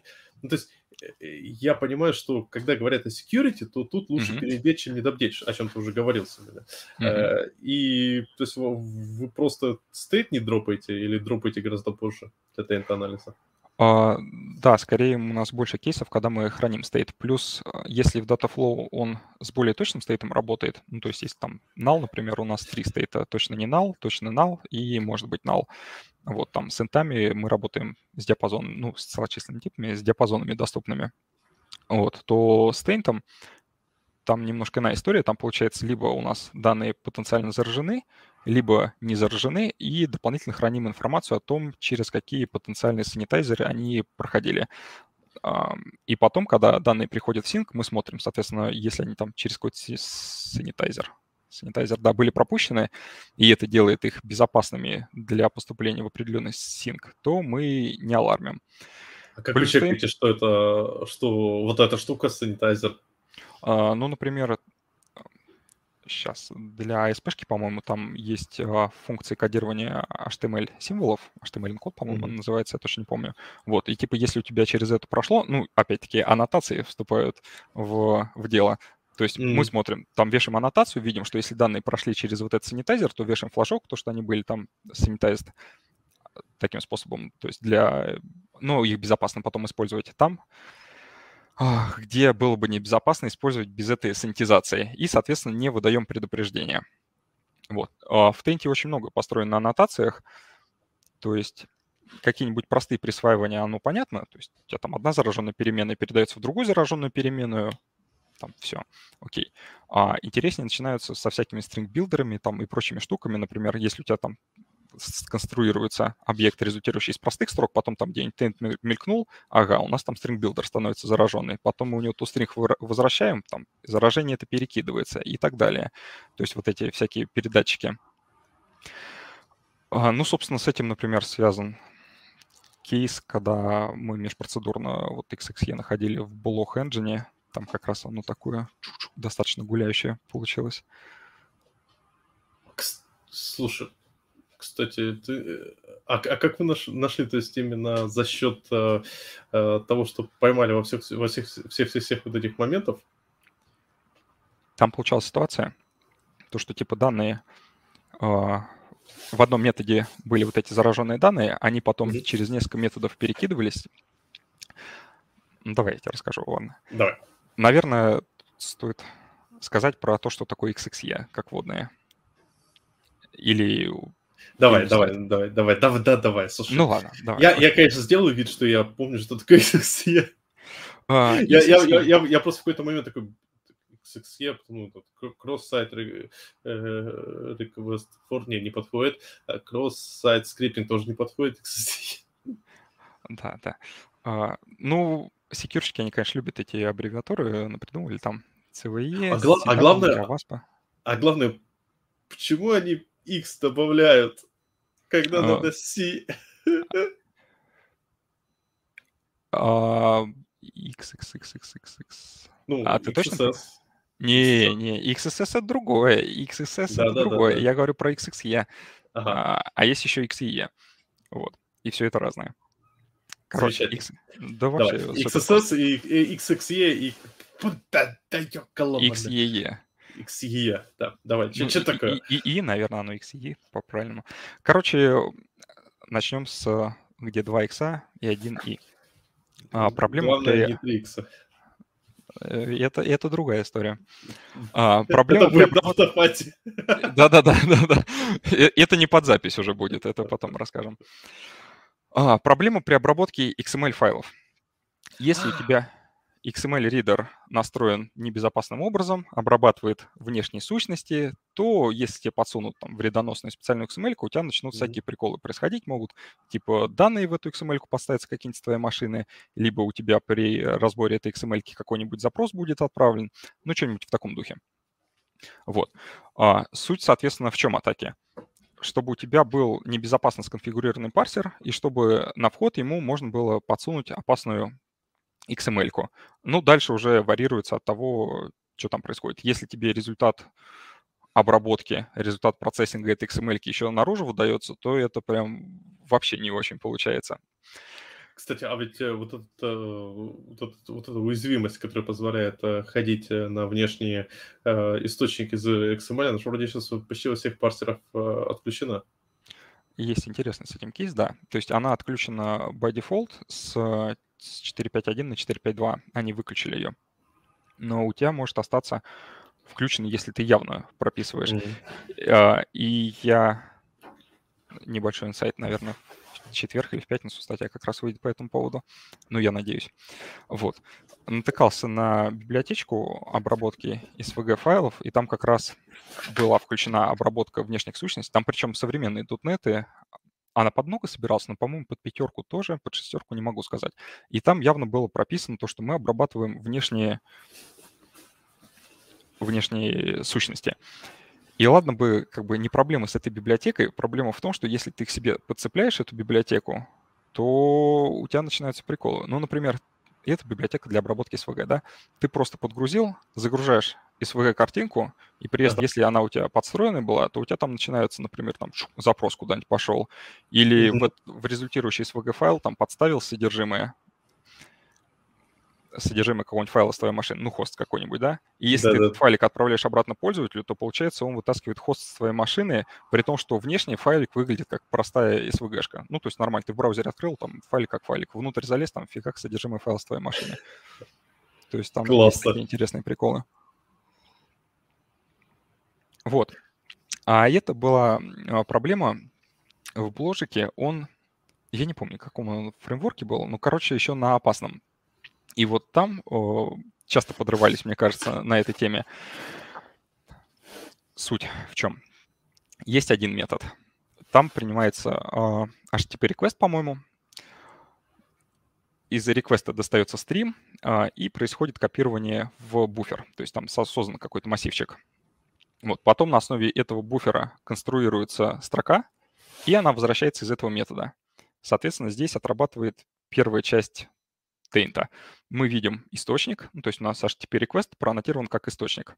Смотрим дальше. Там э, вызывается свойство input stream.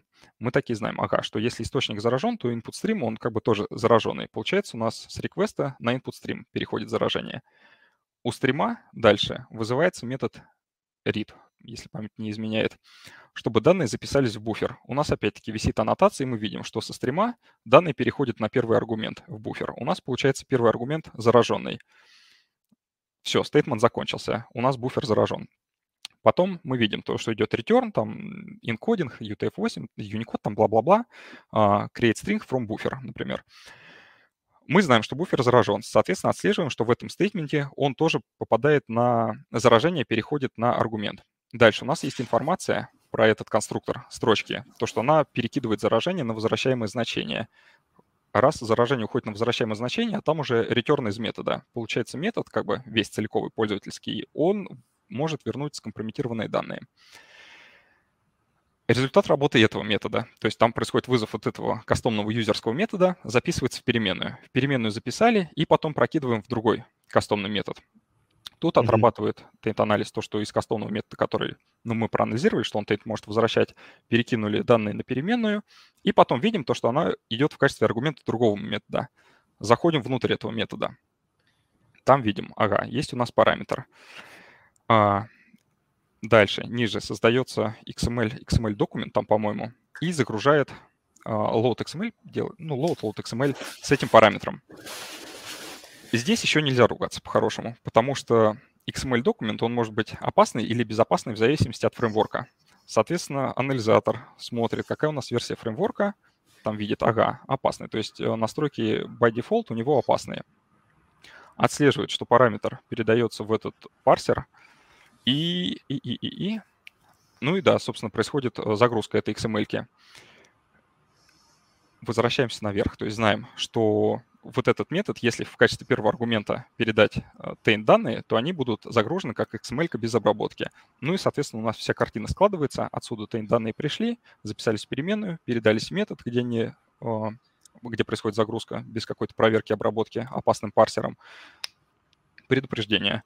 Ну и по факту там действительно была проблема, то есть если у тебя бложек развернут на машине, там по определенному адресу делать запрос, то а, там, там еще был, да, прикол, то ты можешь с, этого, с этой машины, где у тебя развернут блок, вытаскивать какие-то файлы. Ну, тоже хост, например, как я в статье рассматривал. Почему? Потому что хендлер, который обрабатывал вот этот запрос, он должен был принимать имя метода. И суть в том, что если имя метода не подходило, то он это логировал и в обратном запросе отправлял. Uh-huh. Соответственно, получается какая история? Мы на вход хендлеру закидываем вот эту нашу скомпрометированную XML с внешними сущностями и говорим, типа, когда будешь ее анализировать, подставь-ка там хосты, пожалуйста, вместо вот этой сущности. У нас эти данные проходят, проходят XML, как мы ее передали, доходят до XML-парсера, ну, XML-документа, происходит загрузка. Он внешние сущности обрабатывает. И у нас получается XML, в которой поставлен содержимое хост-файла. А код ожидал, что там будет имя метода, и он пытается его замачить на список каких-то имен. Смотрит, там, это не подходит, не подходит, там switch был. И он в дефолт ветку переходит, типа, имя не найдено. Кинуть исключение с, с именем метода. А у нас в имени метода получалось как раз файлы с машины, ага. где развер... Э, Хитро. Да. И он, короче, раз, получается, наружу выкидывал вот эти файлы. То есть э, такая за счет э, обработки ошибок, логирования получается дефект безопасности, когда мы можем вытаскивать файлики с машины. Блин, классная история. Каждый раз, э, каждый раз, когда такие слушаю, представляю, как много косяков в моем коде попадается. Ну, короче, прям факторы сложились, да, прикольно. Ну и с SVG-шкой мне тоже нравится история, типа обрабатываются какие-то простые картинки, а там тоже вот эта магия происходит под капотом. Мне кажется, прикольные кейсы. Слушай, классные байки. И ты говорил, что у тебя вообще много байк там про необязательную инициализацию параметров, упаковку nullable value и прочее. Жги. Мне кажется, эти байки прям шикарны. Я так напишу. Э, байки ну, в шоу-ноты из склепа. Байки из склепа. У моего коллеги был такой доклад в свое время, он тоже как раз рассказывал про разные кейсы. Но здесь не про ошибки, здесь про разные скорее нюансы.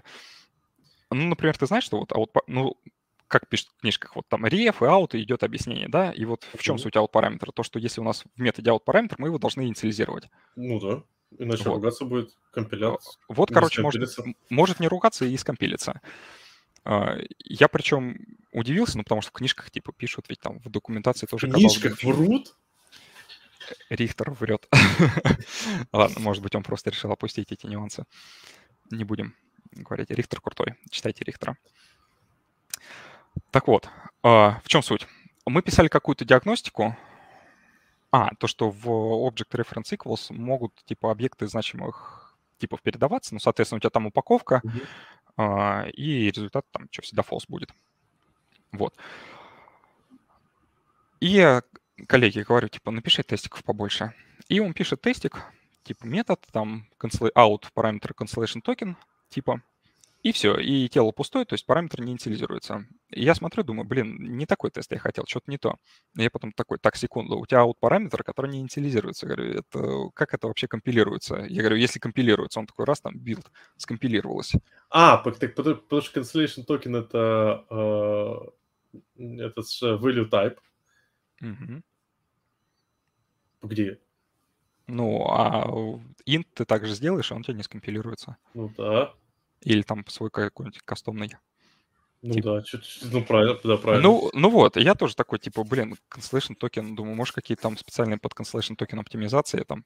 Думаю, либо я что-то вообще тут это теорию забыл базовую с out параметрами, там, я говорю, давай, пиши string, там, не компилируется, там, ну, ожидаемо. Говорю, давай какой-нибудь, не помню, TimeSpan, что ли, или что-то такое, какую-то другую структуру, короче, не компилируется. Cancellation token компилируется. Там, свою структуру не компилируется там, блин, что-то непонятно. Пошел, короче, в документацию по Constellation токену. Ничего такого нету, ничего специфичного. Ну, тут как бы славься open source. А, берем Roslyn, но в этот раз не для с точки зрения анализа кода, а посмотреть, как именно компилятор отрабатывает этот кейс. Собираешь, короче, этот компилятор, натравливаешь, там действительно нормально проходит. Все, там, окей, никаких проблем нету. Ну, блин, что за дела? Я, короче, начал копать. Копал-копал, а, нашел место, там у нас ведь есть определенный код ошибки, да, я по нему там залез в исходники, короче, нашел, где эта ошибка прокидывается, начинаю отлаживать, смотрю, раз, эта ошибка есть, и потом в какой-то момент она, ну, то есть компилятор как бы выдает ошибку, и в какой-то момент он ее мапит на какой-то супер низкоуровневый ворнинг, там типа пятого уровня, то есть by default а, он тебе даже не выдается. То есть если там врубишь, типа, всего ворнинги врубить, тогда ты его увидишь. А так вот эта ошибка, она мапится на ворнинг. Я, короче, копал, копал, копал, копал. Думаю, что ж такое-то? Оказалось, out параметры можно не инициализировать, если у тебя тип — это пустая структура. Там есть определенные а, понятия, что такое пустая структура. Например, если у тебя там структура, в которой нет полей, ну это понятно. Либо если у тебя структура, и там, например, есть поля, о, сейчас скажу, нет, забыл, то ли ссылочного, то ли э, значимого типа, ну, определенно, какого-то одного из них. Наверное, наверное, ссылочного. ссылочного. Наверное, ссылочного типа должно быть. Да. И при этом у них э, эти типы тебе не, эти поля не видны тебе в твоей сборке. Ну, например, у тебя там private какое-нибудь поле спрятанное, ага. Ссылочного типа. И если ты вот используешь у себя этот тип в качестве параметра, то ты можешь его не инициализировать. Там суть в том, что есть совместимость э, с компилятором, с нативным, по-моему, они там в комментариях писали до 2012 студии. Вот. И, короче, проводятся две версии анализа кода, там более строгая и более слабая. И если у них error-сеты отличаются, то они выкидывают то, что не нашел слабый анализ, а он как раз вот эту проблему не находит. То есть одна версия анализа видит, что у нас структура не пустая, как бы более слабая не видит, потому что там есть ограничения. И за счет этого получается, что у нас ошибка компиляции в простой ворнинг происходит низкоуровневый. Ну, то есть аут-параметр можно инициализировать в каких-то случаях. Я пишу статью на Хабр, запуливаю.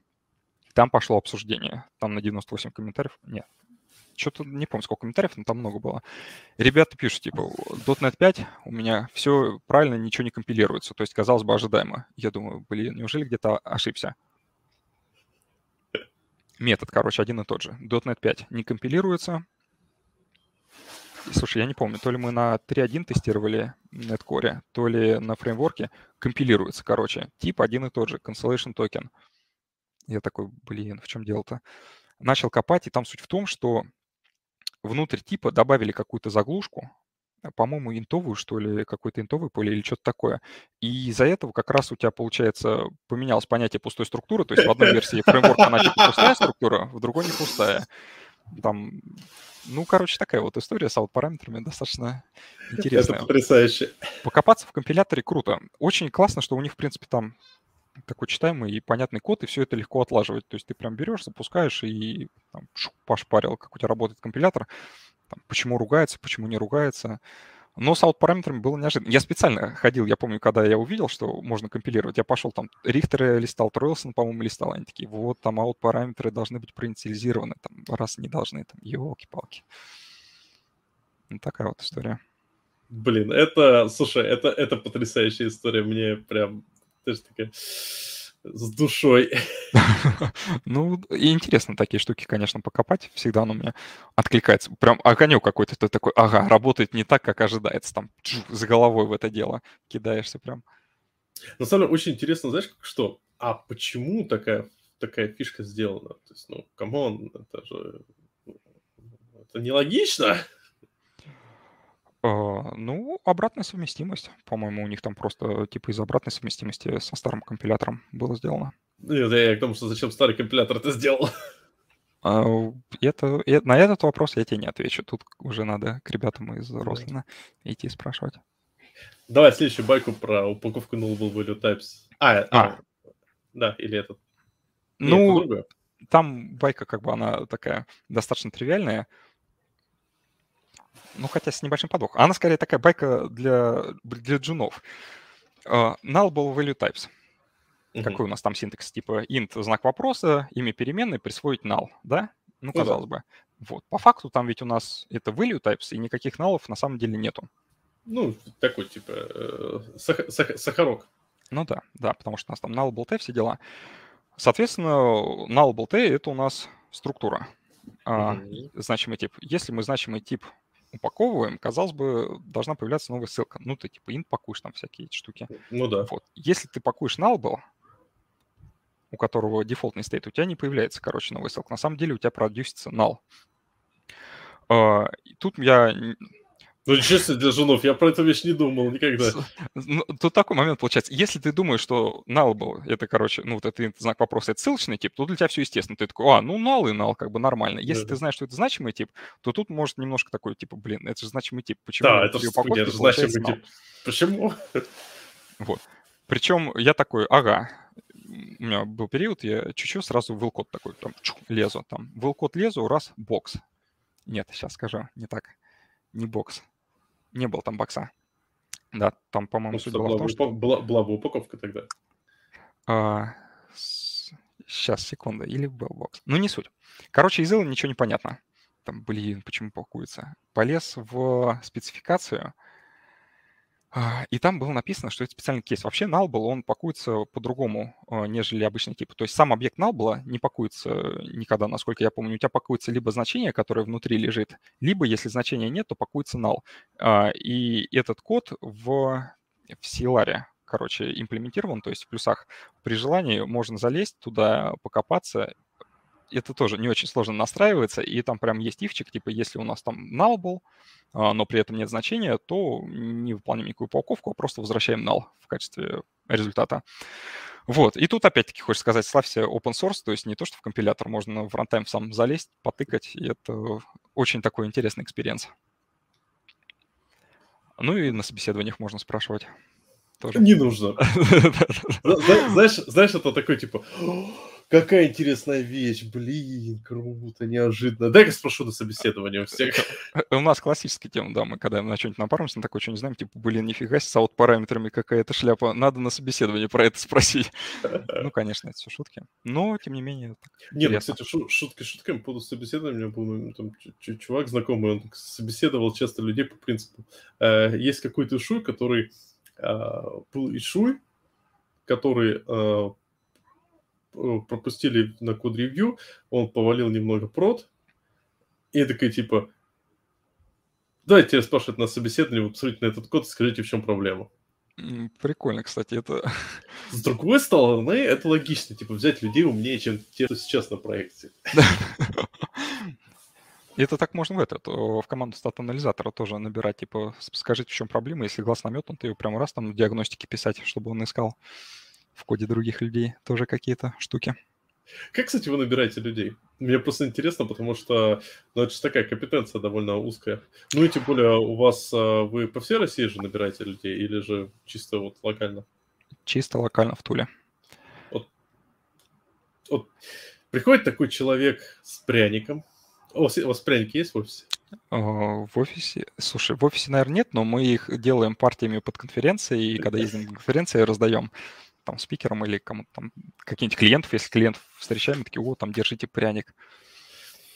Такие специальные пряники с единорогом, там единорог типа PVS-Studio написан, фирменный тульский. Ну, слушай, это, это сурово. А, кстати, дай-ка сразу быстренько отвечу. А, нашим, наш слушатель спрашивает, есть ли инсайд из Касперского норм контора или так себе? А, ну, давай я сразу скажу инсайт. У меня есть знакомый, а, работающий там SDET ом. Software Developer in Test, суровый чувак, который все шпарит, ну, который прям сур, суровый по uh, security. Ему нравится. То есть, э, но единственное, он постоянно говорил, что там мы все слабаки и Серьезно. Да. Не, как бы, чуваку нравится, чувак там уже сто лет работает. Постоянно ругается, что там что-то не так, но как бы, ему нравится. Так, вернемся к вопросу. Да. Тульский пряник. То есть, мне, понимаешь, мне просто интересно, как народ набирает, значит, такой, типа, синтаксический анализатор. Э, то есть, тут люди на то, чтобы JSON гонять не могут в Питере найти человека, а тут в Туле э, на синтаксический анализ, на статический анализ. Да, опять. Да, да, да, да, попался. Опять, опять, попался. опять. Вот меня бы не взяли, да. Да ладно, главное уметь исправлять свои ошибки и ошибки чужих людей. А, да как набираем? Выращиваем. То есть навряд ли к тебе придет человек и такой, сейчас я вам все расскажу. А, то есть, конечно, было бы круто. У нас есть материалы по Рослину в исходном, ну, как бы мы их там статьи публиковали, да, можно это взять, почитать. Например, если ты идешь на собес по C-Sharp, было бы прикольно, чтобы кто-нибудь там взял, например, и почитал там про Рослин, и пришел уже с какими-то знаниями. Вот, такого, к сожалению, не было. А, так что тут какой путь? Ты берешь человека и просто выращиваешь его. То есть учишь его постепенно всем этим, а, всему этому статическому анализу. То есть есть методичка. А, если говорить ну, про C-Sharp я могу сказать, потому что про плюсы, как у них там ведение, я не буду говорить. Не потому что там что-то такое суперсекретное, ну просто я от этого немножко далек, но плюс-минус, я думаю, везде одинаково. А, есть методичка, как бы ты читаешь эту основу Рослин. Рослин, он, благо, очень дружелюбен к новичкам, и нет проблем а, что-то сделать на базе. Ну, я, например, говорил вот то, что в качестве вступительных давал некоторым после собеседования написать просто диагностику, то есть человек садится, просто находит вот эти наши статьи и пишет диагностику. Смотришь, что там синтаксом, семантикой, в принципе, работает, в принципе, неплохо. То есть джуны. Я к тому, что э, люди без опыта реально работают. То есть насколько там дружественные API, что ты можешь просто сесть после универа и сделать это. Ну вот я вспоминаю в плане Рослина, у меня, у меня был как, я вначале зашел, такой, черт, ни черта не понимаю, потом как-то нашел пару, для себя просто накрыл, нашел простейший момент, что оно просто не вылезает из синтекс визуалайзера. Тупо запускаешь синтекс визуалайзера, дальше у тебя уже просто понакатываешь. понакатываешь. Да, да, да. То есть очень важно вот это, когда ты видишь структуру дерева, узлы, вот эти лексемы, понимаешь, что куда, там тривии всякие, лидинг, трейлинг, а, и с этим намного проще работать. То есть Syntax Visualizer, он, Visualizer, он сильно в этом плане, конечно, помогает. Ну и постепенно как бы вводим людей, то есть попроще писать какие-нибудь диагностики э, паттерновые, когда ты, например, там с деревом работаешь, с семантикой, ничего сложного нет. Ну, там, в принципе, статью почитал и уже в путь. Потом постепенно набираются опыта, начинаются внутренние механизмы работать. Тот же Dataflow, например, там, Taint и так далее. То есть все постепенно просто. Ну, а так основной вектор как бы выращивать. Конечно, никто не приходит э, такой, типа, блин, я знаю тут все про стат-анализ. Нет, вам, такого нету. Вам легко. Обычно в компаниях э, ситуация с выращиванием, ну, такая...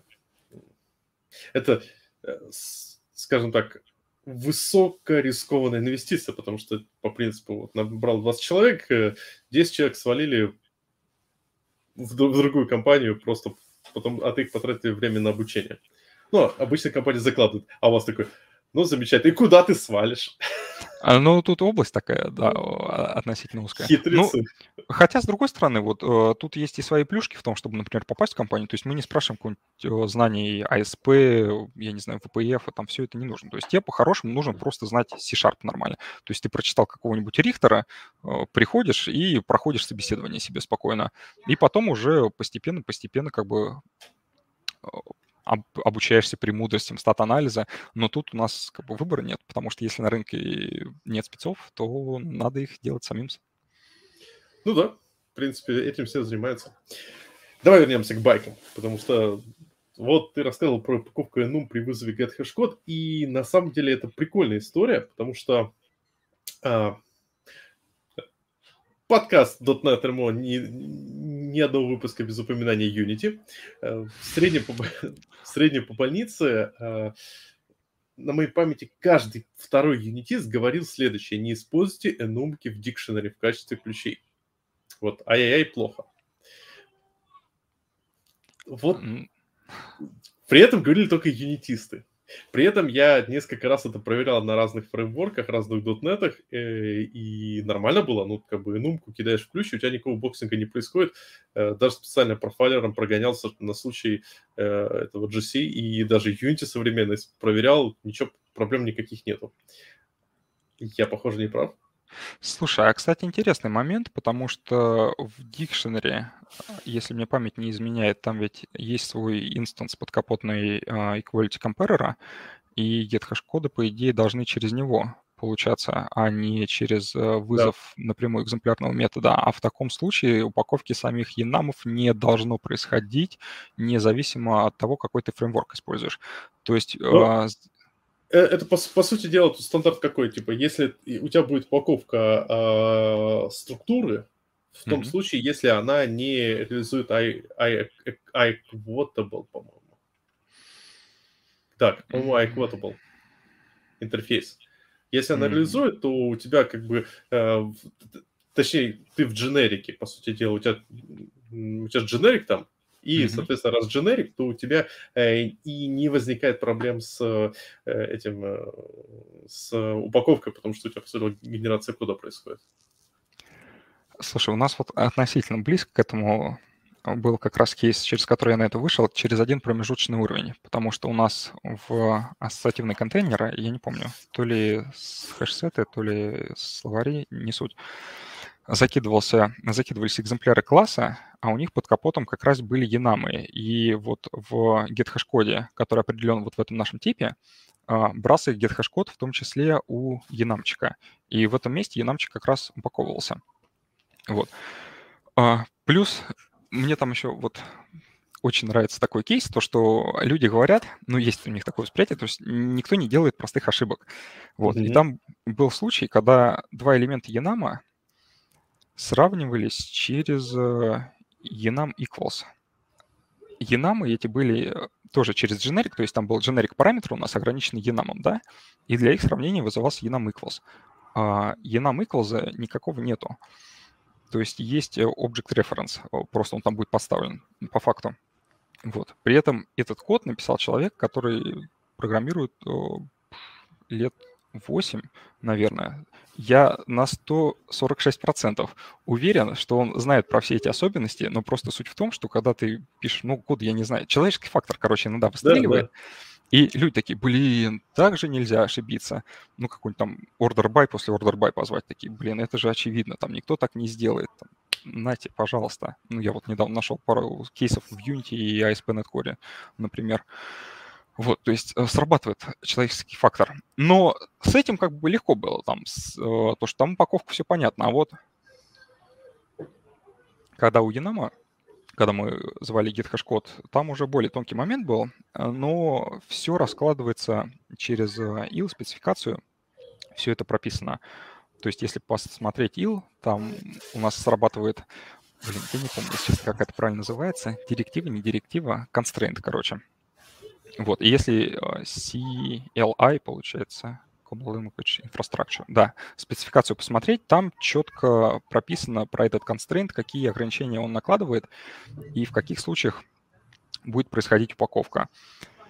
А, и так получалось, что с Enum как раз она происходит. И вообще она происходит, получается, со значимыми типами, если у тебя не переопределен, не переопределены базовые методы, методы из базового типа и при этом ты их вызываешь. Ну, тот же самый git например.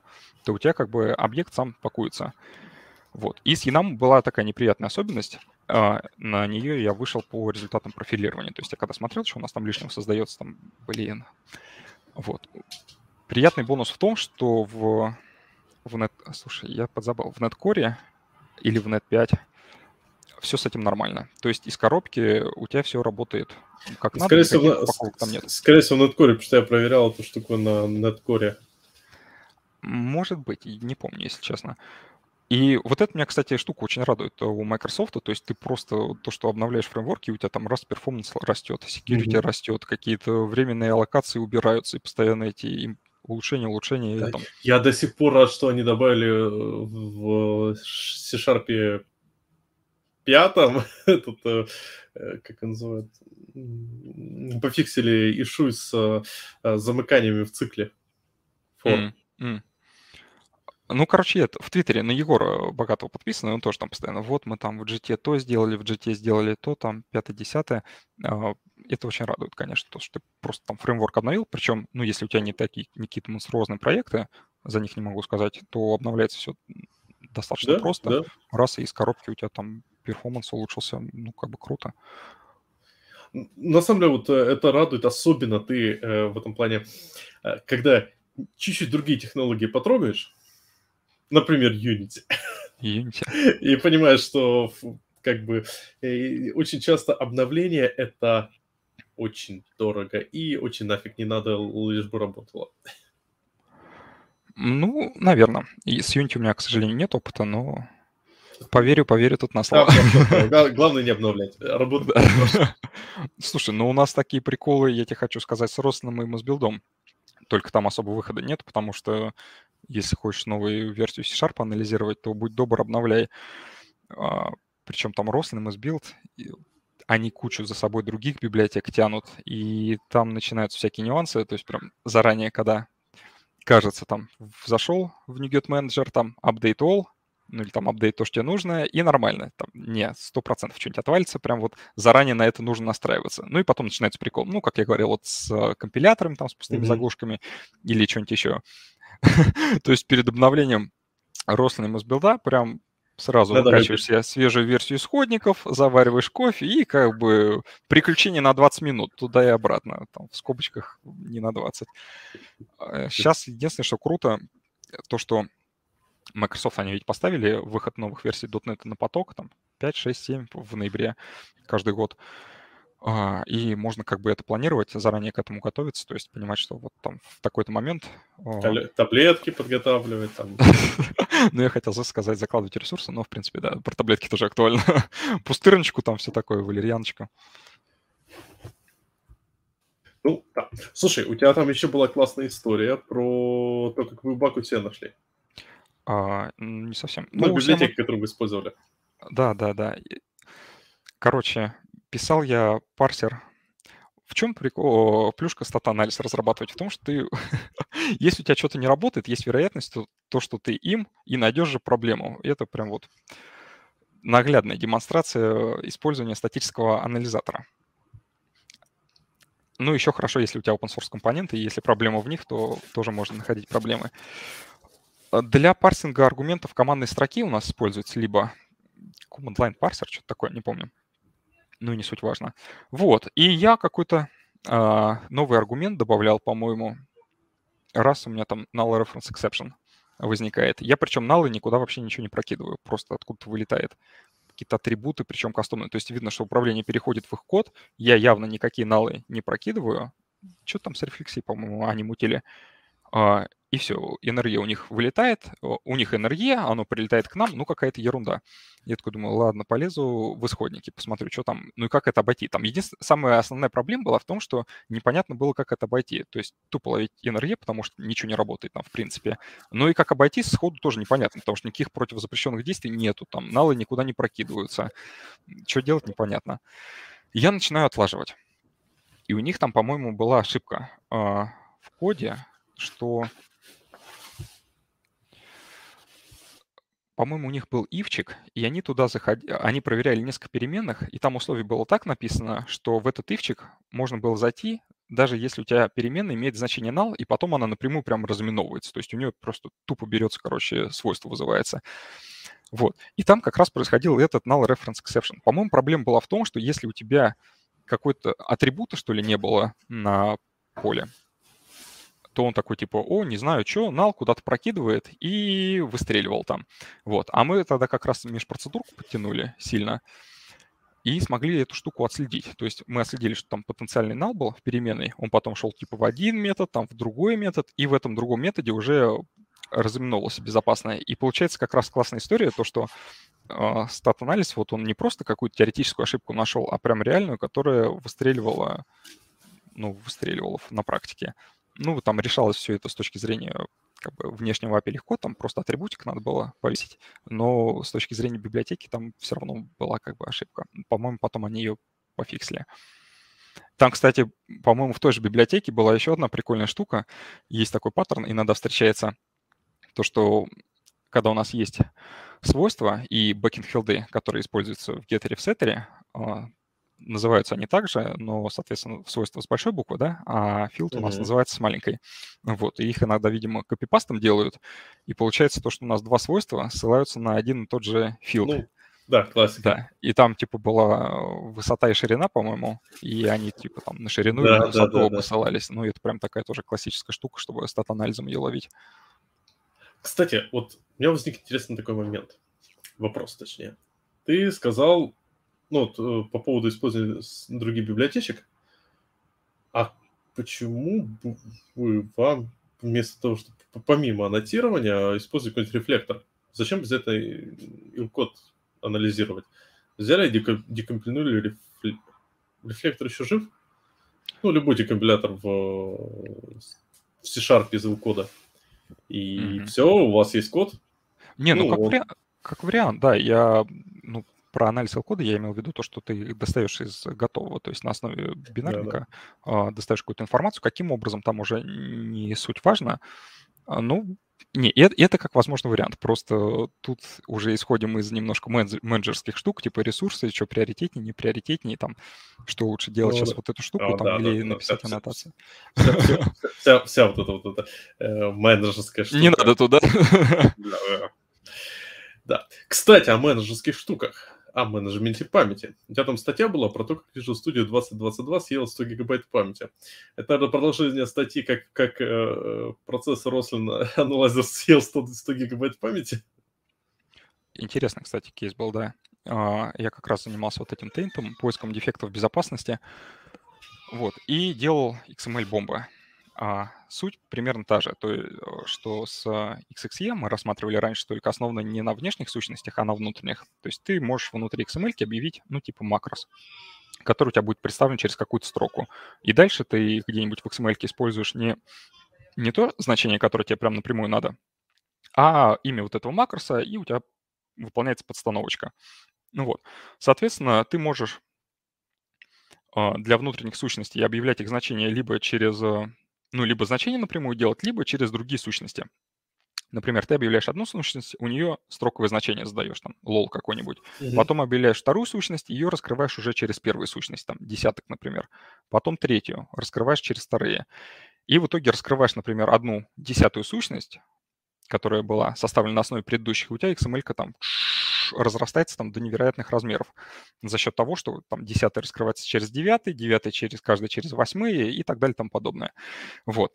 А, соответственно, мы учили анализатор такие штуки детектить.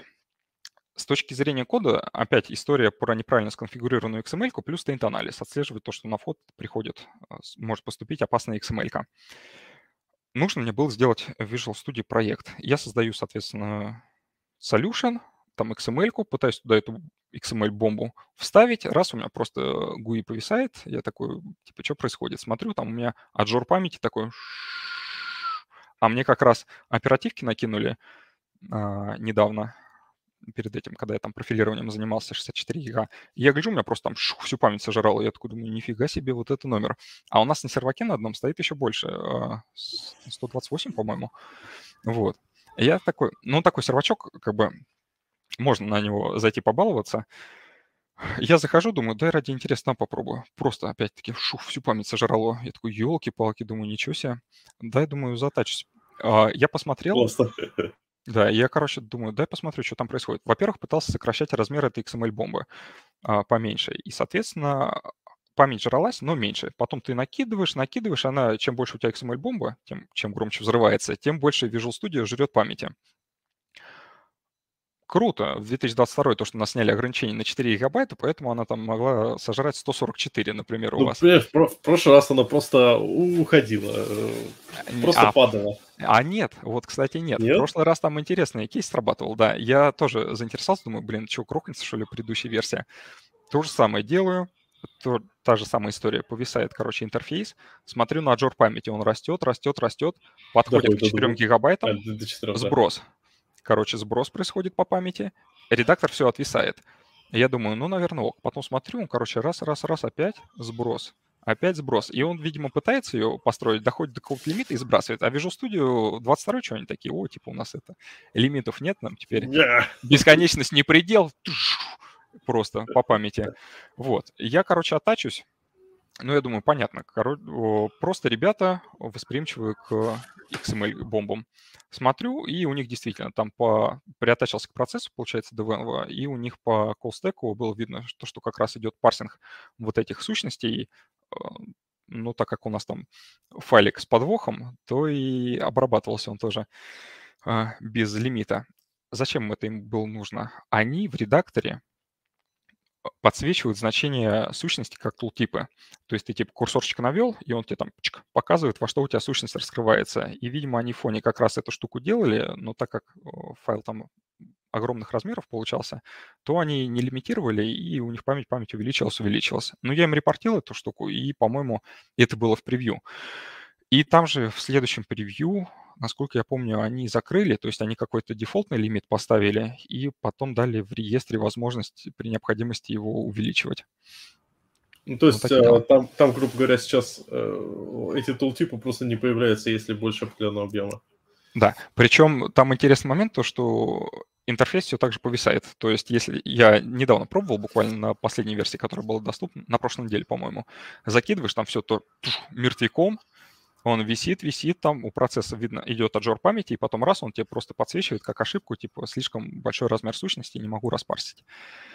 А, Знаете, а, вот парсинг на, как говорится, парсинг на background thread это для неудачников. ну, тут очень показательно суть проблемы.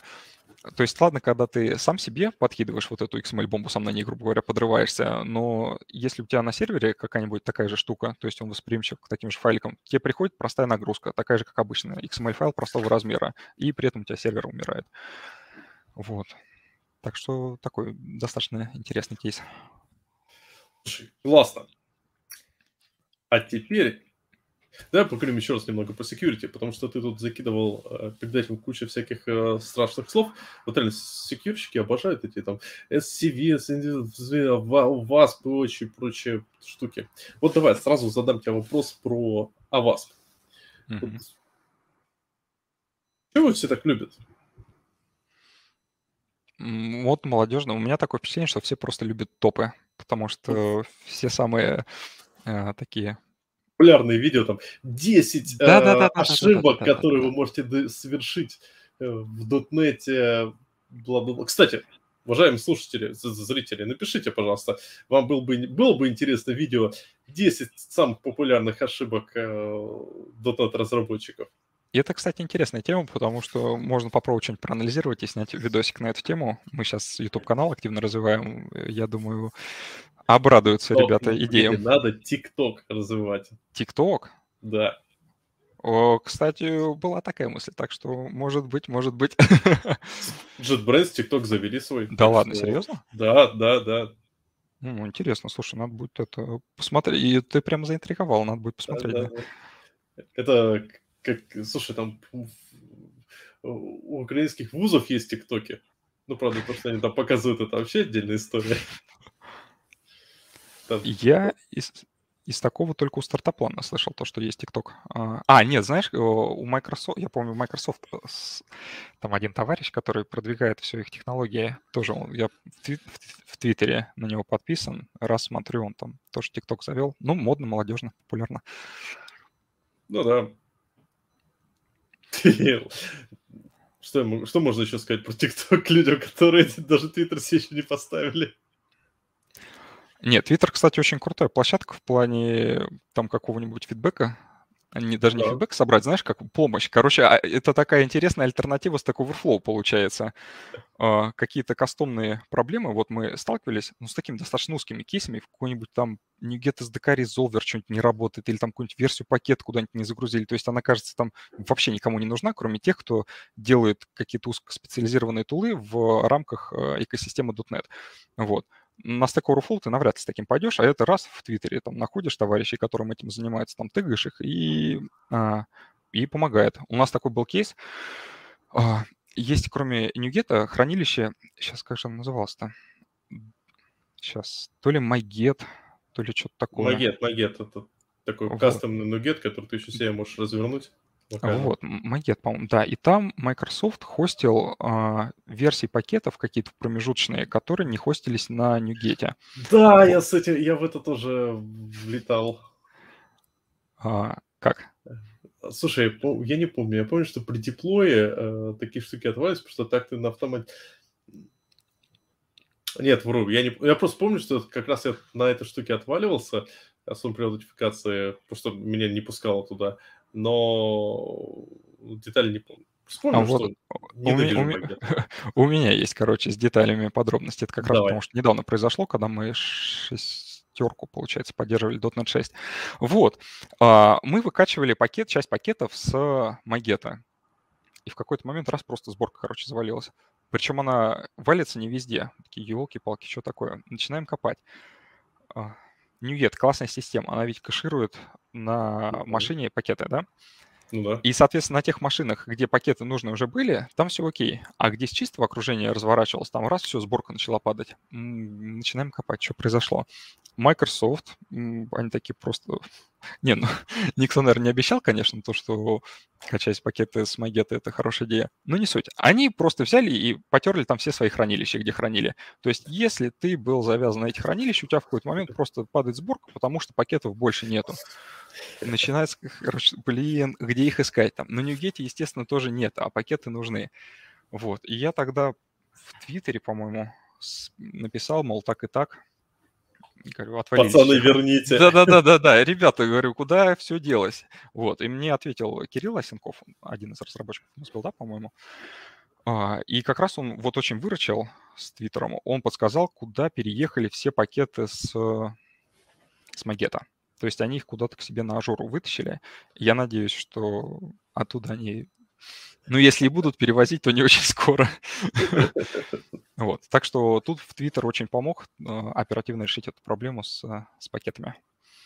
Слушай, буду знать, потому что прикольная прям история. Так, Сисурите. Угу. Ну, про вас. Да, а вас, а вас, да. потому что там топ, я думаю. Все mm любят топы, но это во всей жизни. Там топ-5 книг, топ-3 страны, которые нужно посетить, топ-10 ошибок. А вас топ-10 ошибок. Да, просто, понимаешь, тут сразу момент. То есть, например, зайдем на вас и видим там э, CSRF, э, Cross Request сайт Forgery. Cross-сайт Request Cross-сайт, Forgery. Да, Cross-сайт Request Forgery. Ну, по факту это э, такой вот способ э, отправить пут, спереть э, на соседней вкладке э, куку и отправить пут запрос, э, э, таким образом снять денег. Ну, если так, простыми mm-hmm. словами. Там есть более сложные способы, но это совсем по-другому. Э, он в 2019 году или в 2018 вылетел из Avast Top 10, потому что сейчас все перешли на, э, с Cook для аутентификации на GVT, ну, не все, но многие. И, соответственно, он перестал быть таким популярным. Но если у вас куки, это же не означает, что у вас э, все, вас должны перестать волновать. Слушай, с уязвимостями, ну, вообще с дефектами безопасности, там такая интересная штука есть. А, ну, во-первых, а вас топ-10, они как бы, это только один из критериев, потому что этих топов э, на самом деле много. Потому что есть, например, CWE топ-25, а, типа топ-20. Не так интересно, но это не 10. А, ну да, слушай, 25 какое-то такое интересное, конечно, число, потому что обычно топ 3, 5, 10, 25 это что-то необычное. Ну, видимо, они... Причем ты понимаешь, что топ у вас топ-10. Ну, сейчас быстренько посмотрю, там сейчас всего 10 пунктов, э, и буду знать, э, буду знать, что такое безопасность. CW топ-25. Блин, ну это много. А, причем интересно то, что это WASP топ-10, он ведь еще раскрыл... У них есть маппинг на вот эти CWE, потенциальные уязвимости, дефекты безопасности. И у тебя типа одна категория, там может, ну я не знаю, в 20 категорий CWE раскрываться. То есть у тебя топ-10 на самом деле там... Ну плюс они ведь описывают достаточно такие общие проблемы некоторые, которые... Ну слушай, особенно... это, это сравни со Stride или как там этот э, э майкрософтовских секьюрные... Э, как, как Stride вроде? Ох, что-то я не помню, если честно. Это... Stride. А, ну есть какой-то security. Да, Stride Security. Это майкрософтская аббревиатура. Угу. У нее там типа, э, что все threats, то есть угрозы, это spoofing, tampering, uh, repudiation, information disclosure, denial of service and elevation of privilege. Все, тут даже 10 нету. Просто сколько? 6. А, ну, об, обобщили они. Ну, тут, конечно, классно этот CWE помогает, потому что у них достаточно детальное описание вот этих различных возможных дефектов безопасности. У них там куча, просто куча э, записей в ну, база это неправильно называть, в классификации, которая описывает те или иные проблемы. И интересно то, что некоторые вещи, они по ним не скажут, что они могут привести к security проблеме. Особенно это актуально для каких-нибудь C++. Э, То есть если в C-Sharp там, мне кажется, так более высокоуровневого, ну, типа инъекции какие-нибудь, mm-hmm. такие достаточно комплексные штуки, то что там C++? Один тип к другому неправильно привели, все, получили там security проблему в аутентификации в MySQL. Там такое было, то, что типа int там к чару кастился, и в какие-то моменты, по-моему, там аутентифицироваться можно было с любым паролем. Какие-то такие ну, приколы. Так, а, а переполнение буфера не будем забывать. О, что с ним? Ну, так это же вообще это класси, классич, наиклассическая ошибка C, э, когда, ну, точнее, угроза с переполнением буфера, когда у тебя, допустим, весь input стринговый, mm-hmm. и ты туда закидываешь какой-нибудь там... Ну, а человек такой берет, такой, ну, тут у меня input стринговый, дай-ка я заберу первые 255 символов, ну, типа из него заберу, а туда запихиваешь, тик-тик-тик-тик, и дальше 256 сервер и затираешь, соответственно, память следующую, которую за ним. Ну, короче, вот э, для C, C++, ну, C скорее, это особенно актуально. То есть у тебя вроде простая ошибка, а какой она импакт может понести, mm-hmm. это большой вопрос. C-Sharp, конечно, с этим в этом плане получше. Единственное, что меня вот очень расстраивает в C-Sharp, то, что мало публичных, а, как бы тебе сказать, Казни. мало инф- информации о публичной об, об ошибках. То есть если в C++, если базу уязвимости ты будешь смотреть, то про C++ там просто куча инфы, C++, какой-нибудь PHP, Python э, с примерами кода. Вот там в таком-то проекте было найдено, вот так-то было исправлено. В C-Sharp я в 2016 году, не суть, несколько лет назад лазил, вообще почти ничего нету. И вот прям очень-очень куца, прям по крупинкам буквально собираешь вот эту информацию про реальные уязвимости и как она выглядит в сорцах. Именно вот на C-Sharp. При этом на других языках прям с этим нет проблем. Но C-Sharp почему-то не очень делись. Я причем не верю то, что так C-Sharp супер особенный, супер защищенный, такой мы прям все security-security. Да ну, нет, просто... конечно. Просто ну, слушай, мне кажется, это просто эта штука, которую надо дополнительно поднимать. Э, на, на самом деле надо поковыряться, э, посмотрю, потому что в принципе вроде... Не-не, не помню вот эти при, примеры именно такие. Мне больше всего нравятся в этом контексте сайты с а типа небезопасный сайт. Небезопасный сайт ну, типа сэмплы сайтов, когда готовый mm-hmm. сайт э, с набором уязвимостей, чтобы люди тренировались. Вот таких я тоже, кстати, на C-Sharp не встречал. Или я не запомнил, что тоже очень даже возможно. Да. Окей. Ну ладно, там, а другие слова там SVE, NVD... Это сейчас надо мне там списочек посмотреть. Да, давай, давай, давай. Слушай, ну и это... Причем, и, при, и причем тут анализаторы. А, анализаторы, здесь речь уже про SAST. А, то есть стат-анализ, он ведь может э, разные тебе проблемы решать, в принципе. Это не обязательно поиск просто ошибок. Если мы говорим уже про поиск каких-то дефектов безопасности, то тут э, про SAST мы говорим, а не просто про статический анализ. То есть в рамках security, там SSDLC и все дела. Вот. Ну, при желании там можно стат-анализом и другие штуки ловить, типа какие-нибудь оптимизации, да много чего вообще э, можно ловить. А как SAST э, расшифровывается? Static Application Security Testing. Угу. Вот. И здесь как раз нужно немножко владеть вот этой всей терминологией, потому что, чтобы говорить на общем языке, с секьюрщиками, с тем, кто это пользуется. То есть если ты им там покажешь код какого-то э, своего предупреждения кастомного, ну, там, V5614, там, чего V5614, непонятно. Если ты им показываешь, что это там CWE 611, то уже более-менее понятно сразу становится, о чем речь. Ну, конечно, если ты в теме этих CWE. Вот. И все оно на самом деле очень тесно так друг с другом переплетено. Я на самом деле думаю, что сейчас немножко сложновато будет давай, это давай. рассказать на словах. А, понимаешь, мы уже два с половиной часов, у нас остались самые стойкие. Самые стойкие? Да. А, ну, давай попробуем. Ладно. А, все начинается, наверное, с CWE, которые про потенциальные уязвимости. А расшифровывается это у нас как Common Weaknesses Enumeration. То есть это классификация паттернов, потенциальных ошибок, ну, ошибок, которые могут тебе вылиться в уязвимость. Описываются какие-то общие кейсы. Там есть, например, как SQL-инъекции, какие-то такие высокоуровневые проблемы, типа SQL-инъекции, SSS и прочие штуки, так и то, что у тебя какой-нибудь мемсет, например, может быть удален, а, или, или, или что... А, ну или то, что мы с тобой говорили, там про касты, про условия, которые всегда истинны, всегда ложны, все такое. То есть там очень большая классификация, но она пока про теорию, то есть она описывает паттерны. А есть реальные э, проявления этих паттернов, реальной уязвимости, и это уже CVE, Common а, Vulnerabilities and Exposures. Вот, база. Это, есть это, это соотносится с понятием, вот есть threat, есть vulnerability. Да, да, да. да а, вот То есть мы если... когда говорим про CW, и мы, мы говорим о threads, правильно? Да, да, да. Они weakness используют э, термин. Да. Вот. А. А vulnerability, ну, это, собственно, уже CV, да, то есть конкретный инстанс в конкретном э, продукте и так далее. Ну и, соответственно, если говорим про CWE, то там классная вообще страница, немножко, не страница, сайт, немножко во все это вникнуть, поближе к security, скажем так, чтобы быть.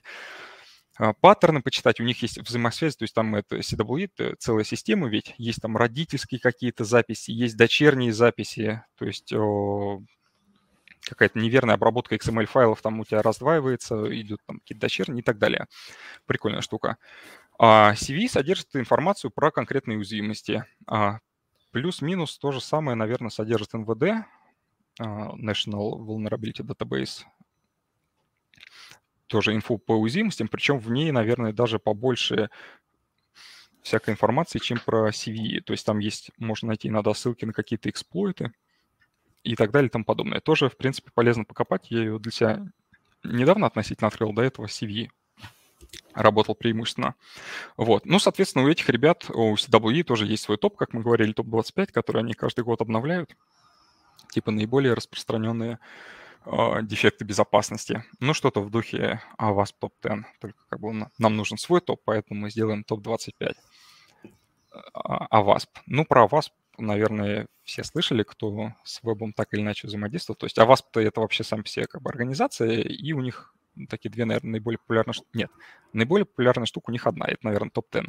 А есть еще AWASP SVS стандарт, который описывает э, ну, тоже различные потенциальные дефекты безопасности, достаточно высокоуровневого, независимо от языка. То есть CWE, он, наверное, иногда привязан к языку, ну, про мемсеты, например, про какие-нибудь, а WASP, мне кажется, он прям ASVS, если мы говорим, да и не ASVS топ-10 тоже, то он достаточно высокоуровневый такой.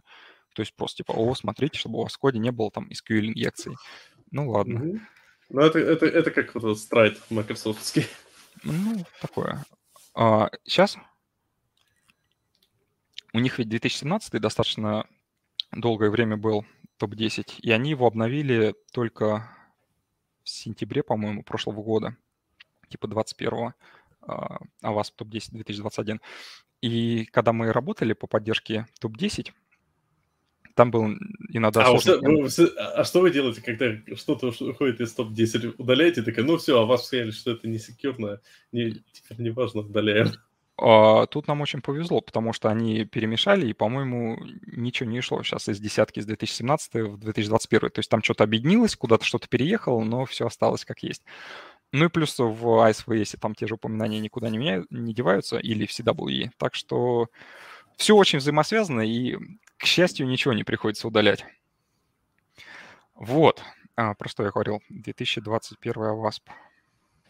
А, они его объединили и сделали на каждую категорию больше информации о том, с какими дефектами безопасности из CWE соотносятся. И то есть тебе легче понимать, а, что там, собственно, написано, то есть на более конкретных примерах а, смотреть. То есть а вас достаточно высокоуровнево объясняет, а CWE более низкоуровневый. И ты можешь смотреть там, что именно они имели в виду. В этом плюшка взаимосвязи всей вот этой между различными стандартами. Mm-hmm. А, окей, ну в контексте статического анализа сразу возникает интересный вопрос. Э, ну, банально, XSS. Кросс-сайт mm-hmm. скриптинг. Mm-hmm. Ну, как, что можно с ним сделать э, в C-Sharp? Это же вещь, которая аффектует ну, практически все. То есть тебе нужно как бы так сказать, ну ладно, да, ты можешь проверить, что у тебя все э, санитайзится на входе и экранируется на выходе, или наоборот, вечно путаем. Э, но ты же все равно не сможешь посмотреть, как проверить, как у тебя фронтенд написан.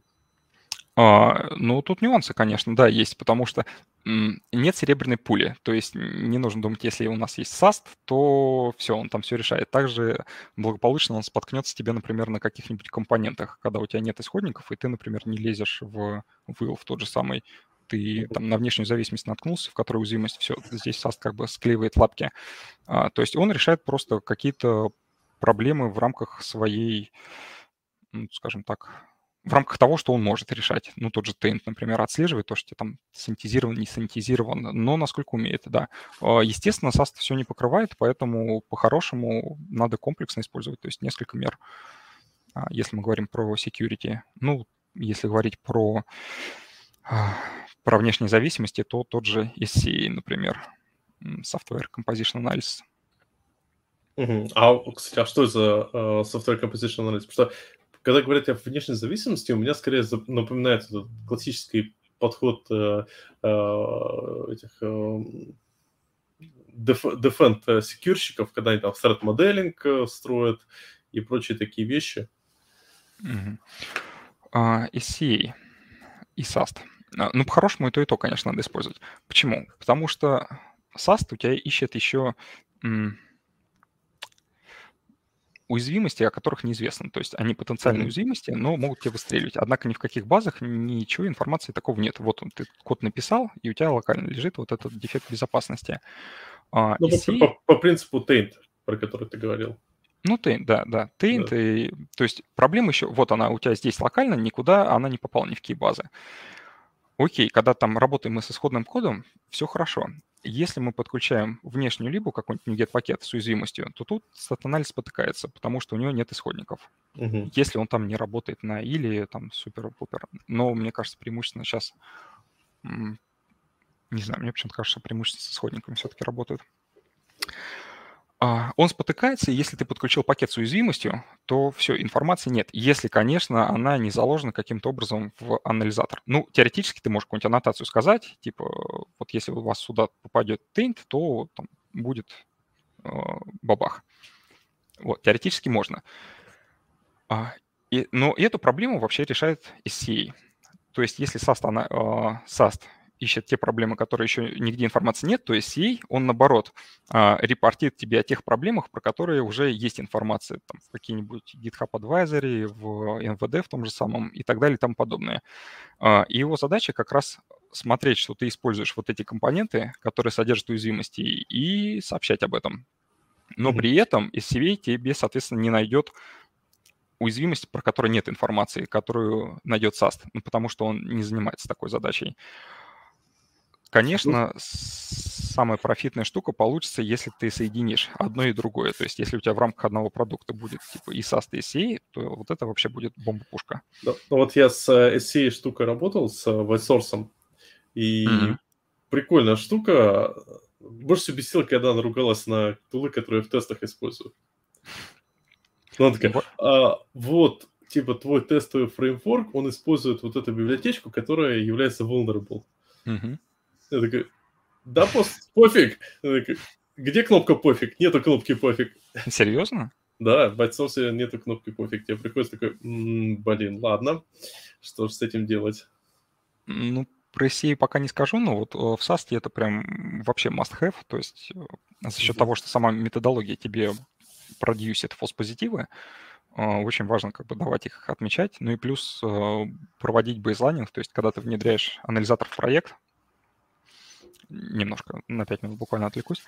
Когда ты внедряешь анализатор в проект, представь, что у тебя там 5000 срабатываний, ты просто появление нового не отловишь. Там 5601 да. или 5602 э, не заметишь. И тебе, с чем, тебе надо все эти срабатывания отметить типа как есть, то есть мы с ними работали, и детектить именно появление новых. То есть ты устраняешь прогрессию по появлению новых срабатываний, фиксируешь э, состояние, не допускаешь появления новых ошибок, а потом уже при желаний исправляешь те, которые у тебя есть. Ну, то есть бейзлайн такой провел, текущую базу мы берем как есть и хотя бы улучшаем, чтобы новых не появлялось, а потом при желании возвращаемся к тем, которые есть. То есть важная штука для стат-анализа. Кстати, вот ты прям поднял очень-очень хороший вопрос, который я считаю, что, вот, что у нас, ребята, мы немного выходим, подходим уже к концу нашего классного подкаста. И давай под финалочку кстати, да, уважаемые слушатели, у нас теперь будет э, по многочисленным, многочисленным, многочисленным просьбам наших слушателей и очень настойчивой просьбе моей жены, э, у нас не будет подкаста длиной больше трех часов. Э, да, э, поэтому давай так, под финалочку вопрос. Что делать, когда у тебя 100-500 ворнингов? Просто вот э, я лично знаю два подхода. Первый – это смириться, сказать, и, ну, ну, ну и фиг с ним. Второй подход – это подход этих... Эм, а, три подхода. Э, второй подход – это подход, который Sonar продвигает. У них э, при мерже он типа говорит, просто если количество ворнингов увеличилось, а-та-та. Ну и третий подход – это типа локально. То есть если ты поменял код, который э, где ты меняешь код, то каком-то классе, то в этом классе не должно быть ворнингов. Вот это в ID, в JetBrains ID такая фишка, насколько я знаю, есть. Слушай, я думаю, оптимальный подход как раз, э, ну, который я рассказывал, вот отталкиваюсь от этой идеи с бейзлайнингом. То есть у нас все как-то работало, как, конечно, вопрос, но мы просто фиксируем, то есть принимаем текущее состояние как есть. А, работало и ладно. При желании там, конечно, можно что-нибудь покопаться, посмотреть, но в общем и целом наша задача сейчас а, сделать так, чтобы количество ошибок не росло. Оно, наверное, близко в чем-то к второму подходу, который ты описал. То есть мы все текущие предупреждения отмечаем как неинтересные, откладываем их на потом и просто смотрим, что у нас нет прогрессии вот этой по появлению ошибок. То есть держим уровень, держим на частоте. Потом при необходимости мы к этим предупреждениям, которые мы как бы подавили, возвращаемся и уже начинаем их обрабатывать, если надо. Если не надо, не обрабатываем, как бы зафиксировали и держим. Но самое главное тут вот остановить вот этот рост ошибок, зафиксировать. Ну, а, слушай, да, у меня в таком момент сразу вот возникал вопрос. То есть ты, ты сейчас говоришь, кстати, очень хорошую идею, именно а, сначала засопрессить конкретные ошибки, а, получить ноль ворнингов, mm-hmm. прям официальные, а потом дальше держать, чтобы было, продолжало быть ноль ворнингов. Просто очень mm-hmm. часто, вот опять же, со, тот же Sonar, Cube, эм, у них, как бы, когда ты в, в самом Sonar Cube работаешь, он такой, он по количеству смотрит. Опять же, кстати, могу соврать, мне казалось, он по количеству смотрит, он не трекает конкретные ворнинги. И, хотя, слушайте, так, все, я могу реально брать. Слушай, я там QLT гейты, по-моему, через количество стоят, то есть есть такая да, штука. Да, да, ну, то есть ты, мог, ты можешь такой спокойненько пофиксить э, э, 10 э, не сильно важных ворнингов и оставить заодно еще, еще 10 э, э, критических ворнингов. А Quality Grade гид пройден. Не, у нас немножко другая история. То есть у нас э, сопрессятся конкретные инстансы, то есть там э, на основе определенной информации про ворнинги э, вычисляются там хэши за счет, ну, чтобы устойчивость была к сдвигам файла. Uh, и сопрессятся конкретные ворнинги. То есть если ты появляет, ну, допускаешь новую ошибку, она как бы тебе безотносительно старых всплывает в отчете. То есть старые, они именно про инстансы речь, не про количество, не там, распределение по уровню, вот конкретный ворнинг, и конкретно он засопрессен. А другие, там, новый, который появился, он с ним никак как бы не связан. То есть если он появился, он появился, и этот остается засопрешенным. Ну, за исключением, если ты там как-то код совсем близко трогаешь, то что может повлиять. Вот. А так мы работаем как бы с конкретными инстансами, и нет такой проблемы. То есть если появляется новый ворнинг, то это, скорее всего, новый ворнинг, если ты как-то не задел старый код. Слушай, а, а скажи, вот ты сказал про хэши, а это, это как? А, из ворнинга каждый ворнинг, он содержит уникальную информацию. То есть айдишник, а, сообщение, в некоторых случаях там вырезаются какие-то а, бук... сейчас именно переменных, что ли, для suppress-файлов, номера строк и нет, слушай, про номера строк могу ошибаться. Наверное, номера строк там никак не влияют на хэши, потому что оно устойчиво к изменению. Ну, то есть, грубо говоря, если ты в начало файла с запрошенными ворнингами накидаешь там пустых строк, то у тебя все равно все должно остаться засопрешенным. Короче, есть уникальные идентификаторы у вот этих, не идентификаторы, уникальные поля, скажем так, у каждого ворнинга. На основе них считают... Нет, сейчас. Секунду. Или там считаются хэши строк кода соседних. Слушай, я забыл к своему студу. Вот в Tools DevOps, когда работал, помнил, сейчас уже, сейчас уже забыл. А, идея в том, чтобы сделать устойчивые к сдвигам и к изменению кода. То есть если ты даже процессишь тот файл, пишешь новый код в том файле, в котором у тебя подавлены ворнинги, но не рядом с ними, ну, например, там просто другой класс где-нибудь в начале делаешь, да, все остальные у тебя не должны вылезти. А, такая идея. Конкретную имплементацию я сейчас не вспомню, к сожалению. Может быть, там по соседним строкам что-то смотрится, от них хэши берутся, может, нет, подзабыл, сори. Ну, понятно, то есть, э, ну, концепция понятна. Прикольно, то есть э, подразумевается, что э, в любом случае workflow именно такой, а вот вариант с тем, чтобы, ну, по принципу, мы ничего не запросим, просто человек не может закоммитить э, что-то, если не пофиксит э, э, баги в том же файле.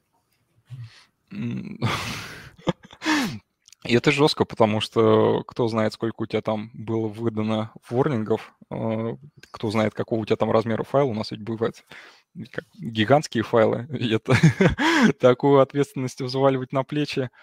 Тут как бы подходы тоже различаются, потому что некоторые ставят блокеры, насколько я знаю, на те же комиты, где стат-анализ выдает ну, какие-то ворнинги кто-то не ставит, тут э, индивидуально. Но заставлять править все ворнинги в файле, это, мне кажется, очень жестко.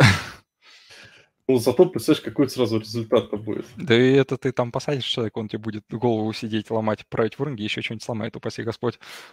Вот, кстати, и тут как раз вот момент, потому что практика показала, что ну, не всегда фикс ворнингов это типа автоматизированная процедура, и мы все пофиксили. Вот так, что ты можешь посоветовать э, в плане того, чтобы пофиксить, в, в, в плане того, как правильно фиксить ворнинги в своем коде? Слушай, ну тут есть несколько подходов. Э, есть подход, когда ворнинг просто фиксится, но при этом не меняется логика работы. Ну, типа у нас там и всегда true, а, и мы просто берем там его убираем, да, то есть он что так работал всегда, then ветка исполнялась, что так, когда нет ифа, те же самые действия выполняются, но тут, конечно, мы как бы просто боремся с ворнингами, ну, с последствиями скорее, нежели с причиной. А, по-хорошему, что, разбираться и править, но это такой процесс нетривиальный. У нас был опыт. Это да. Мы правили ошибки, знаешь, где в, в Unreal Engine у нас есть статья по этому поводу, когда внедряли туда PV Studio, и там такой тоже очень интересный график исправления ошибок. То есть сначала они прям количество очень-очень резко снижается за счет того, что там отключаем какие-то неактуальные диагностики, там то, что понятно правим, и потом вот исправление замедляется, замедляется, замедляется, потому что остаются такие самые-самые мутные моменты, когда непонятно, как править. А, так что тут такой нюанс, да. Слушай, кстати, вот э, э, ты сказал про Unreal Engine. Давай под mm-hmm. финалочку. Э, хотя, стоп. Кстати, давайте сразу. Давай. У нас есть супер специальный промокод на PV Studio. Я отправил в чатик. Как бы присоединяйтесь, э, скачивайте. Не знаю, какая там скидка, но хорошая скидка. И плюс, э, как Сергей мне по-тихому сказал, что есть возможность PV Studio получить бесплатно. И не на торрентах. Не на торрентах, да. Ну, есть да. варианты бесплатного лицензирования, например, для своих пэт-проектов. А по промокоду там, скорее всего, будет увеличенная лицензия пробная. By default она 7 дней, а там, наверное, 30 будет или что-то в таком духе. Mm-hmm. Ну, в принципе, скачать, попробовать вполне себе. Если вдруг чего-нибудь не работает или хочется, или наоборот работает, что-нибудь нашлось прикольное, обязательно пишите, пообщаемся.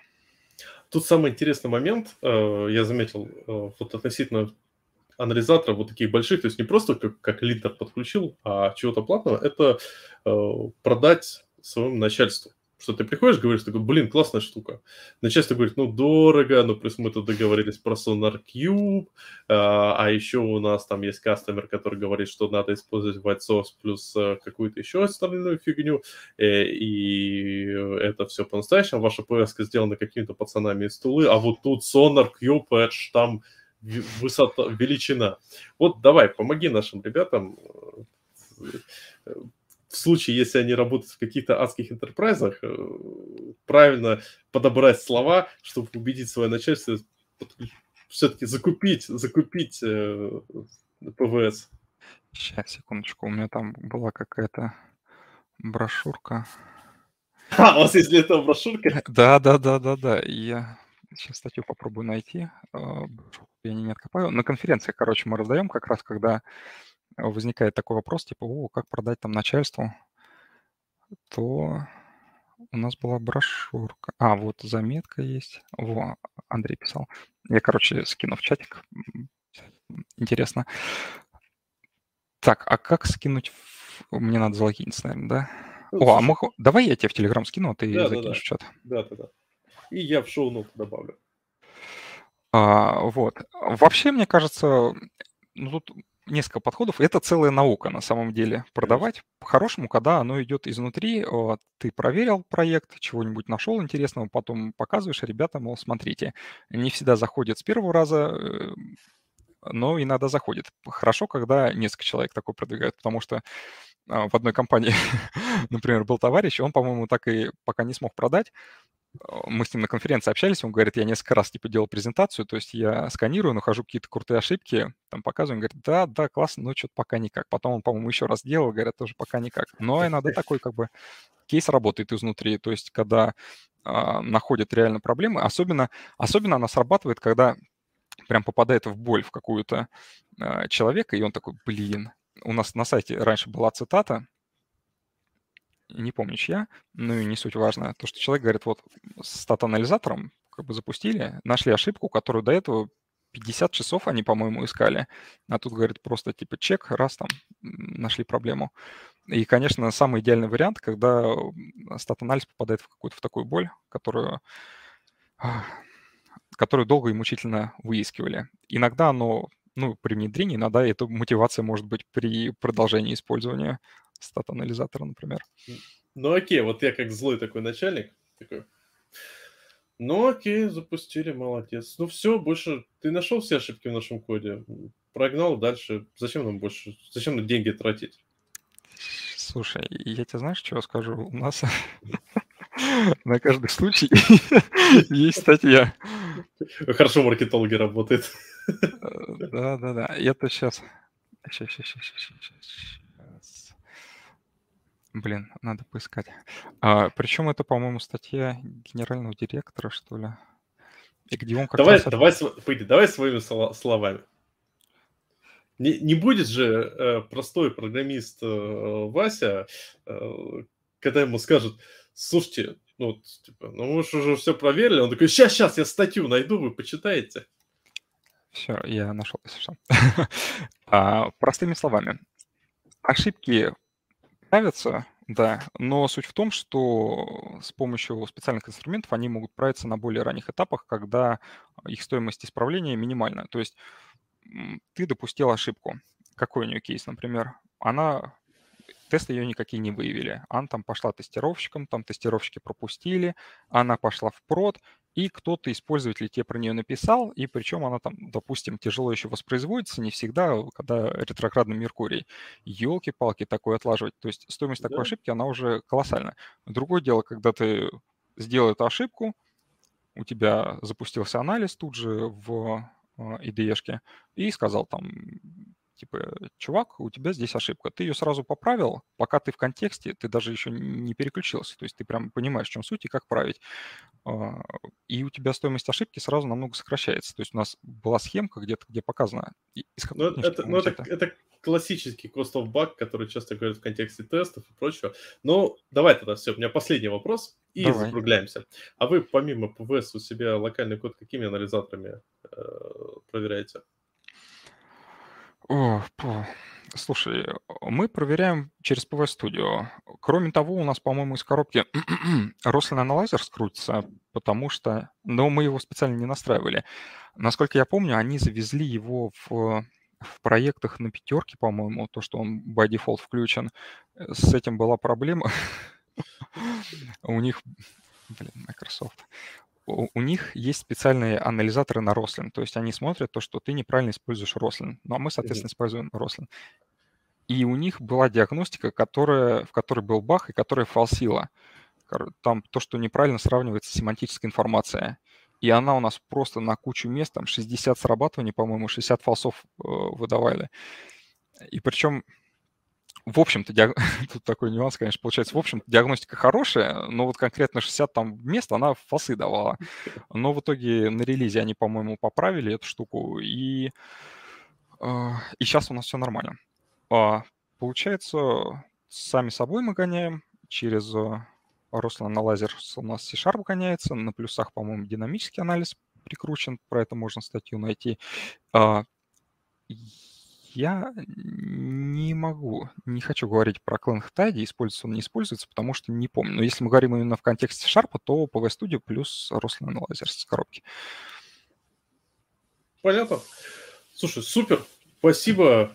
Под финалочку давай какое-нибудь финальное слово. Финальное слово? Да. Ну, делегируйте инструментом то, что то, что можно делегировать, чтобы самим не выискивать ошибки, не ломать глаза в копипасте. Все это лучше поручить автоматизированным средствам. Ну и сами, конечно, не расслабляйтесь. Да, а то вам тульским пряником под задницей. Не, ну ты прям это сурово, мы же не такие, мы же добрые ребята. Ну, да, у вас есть кнут наверняка. А, кнут тоже есть, да. Всем спасибо, всем пока. Все, счастливо.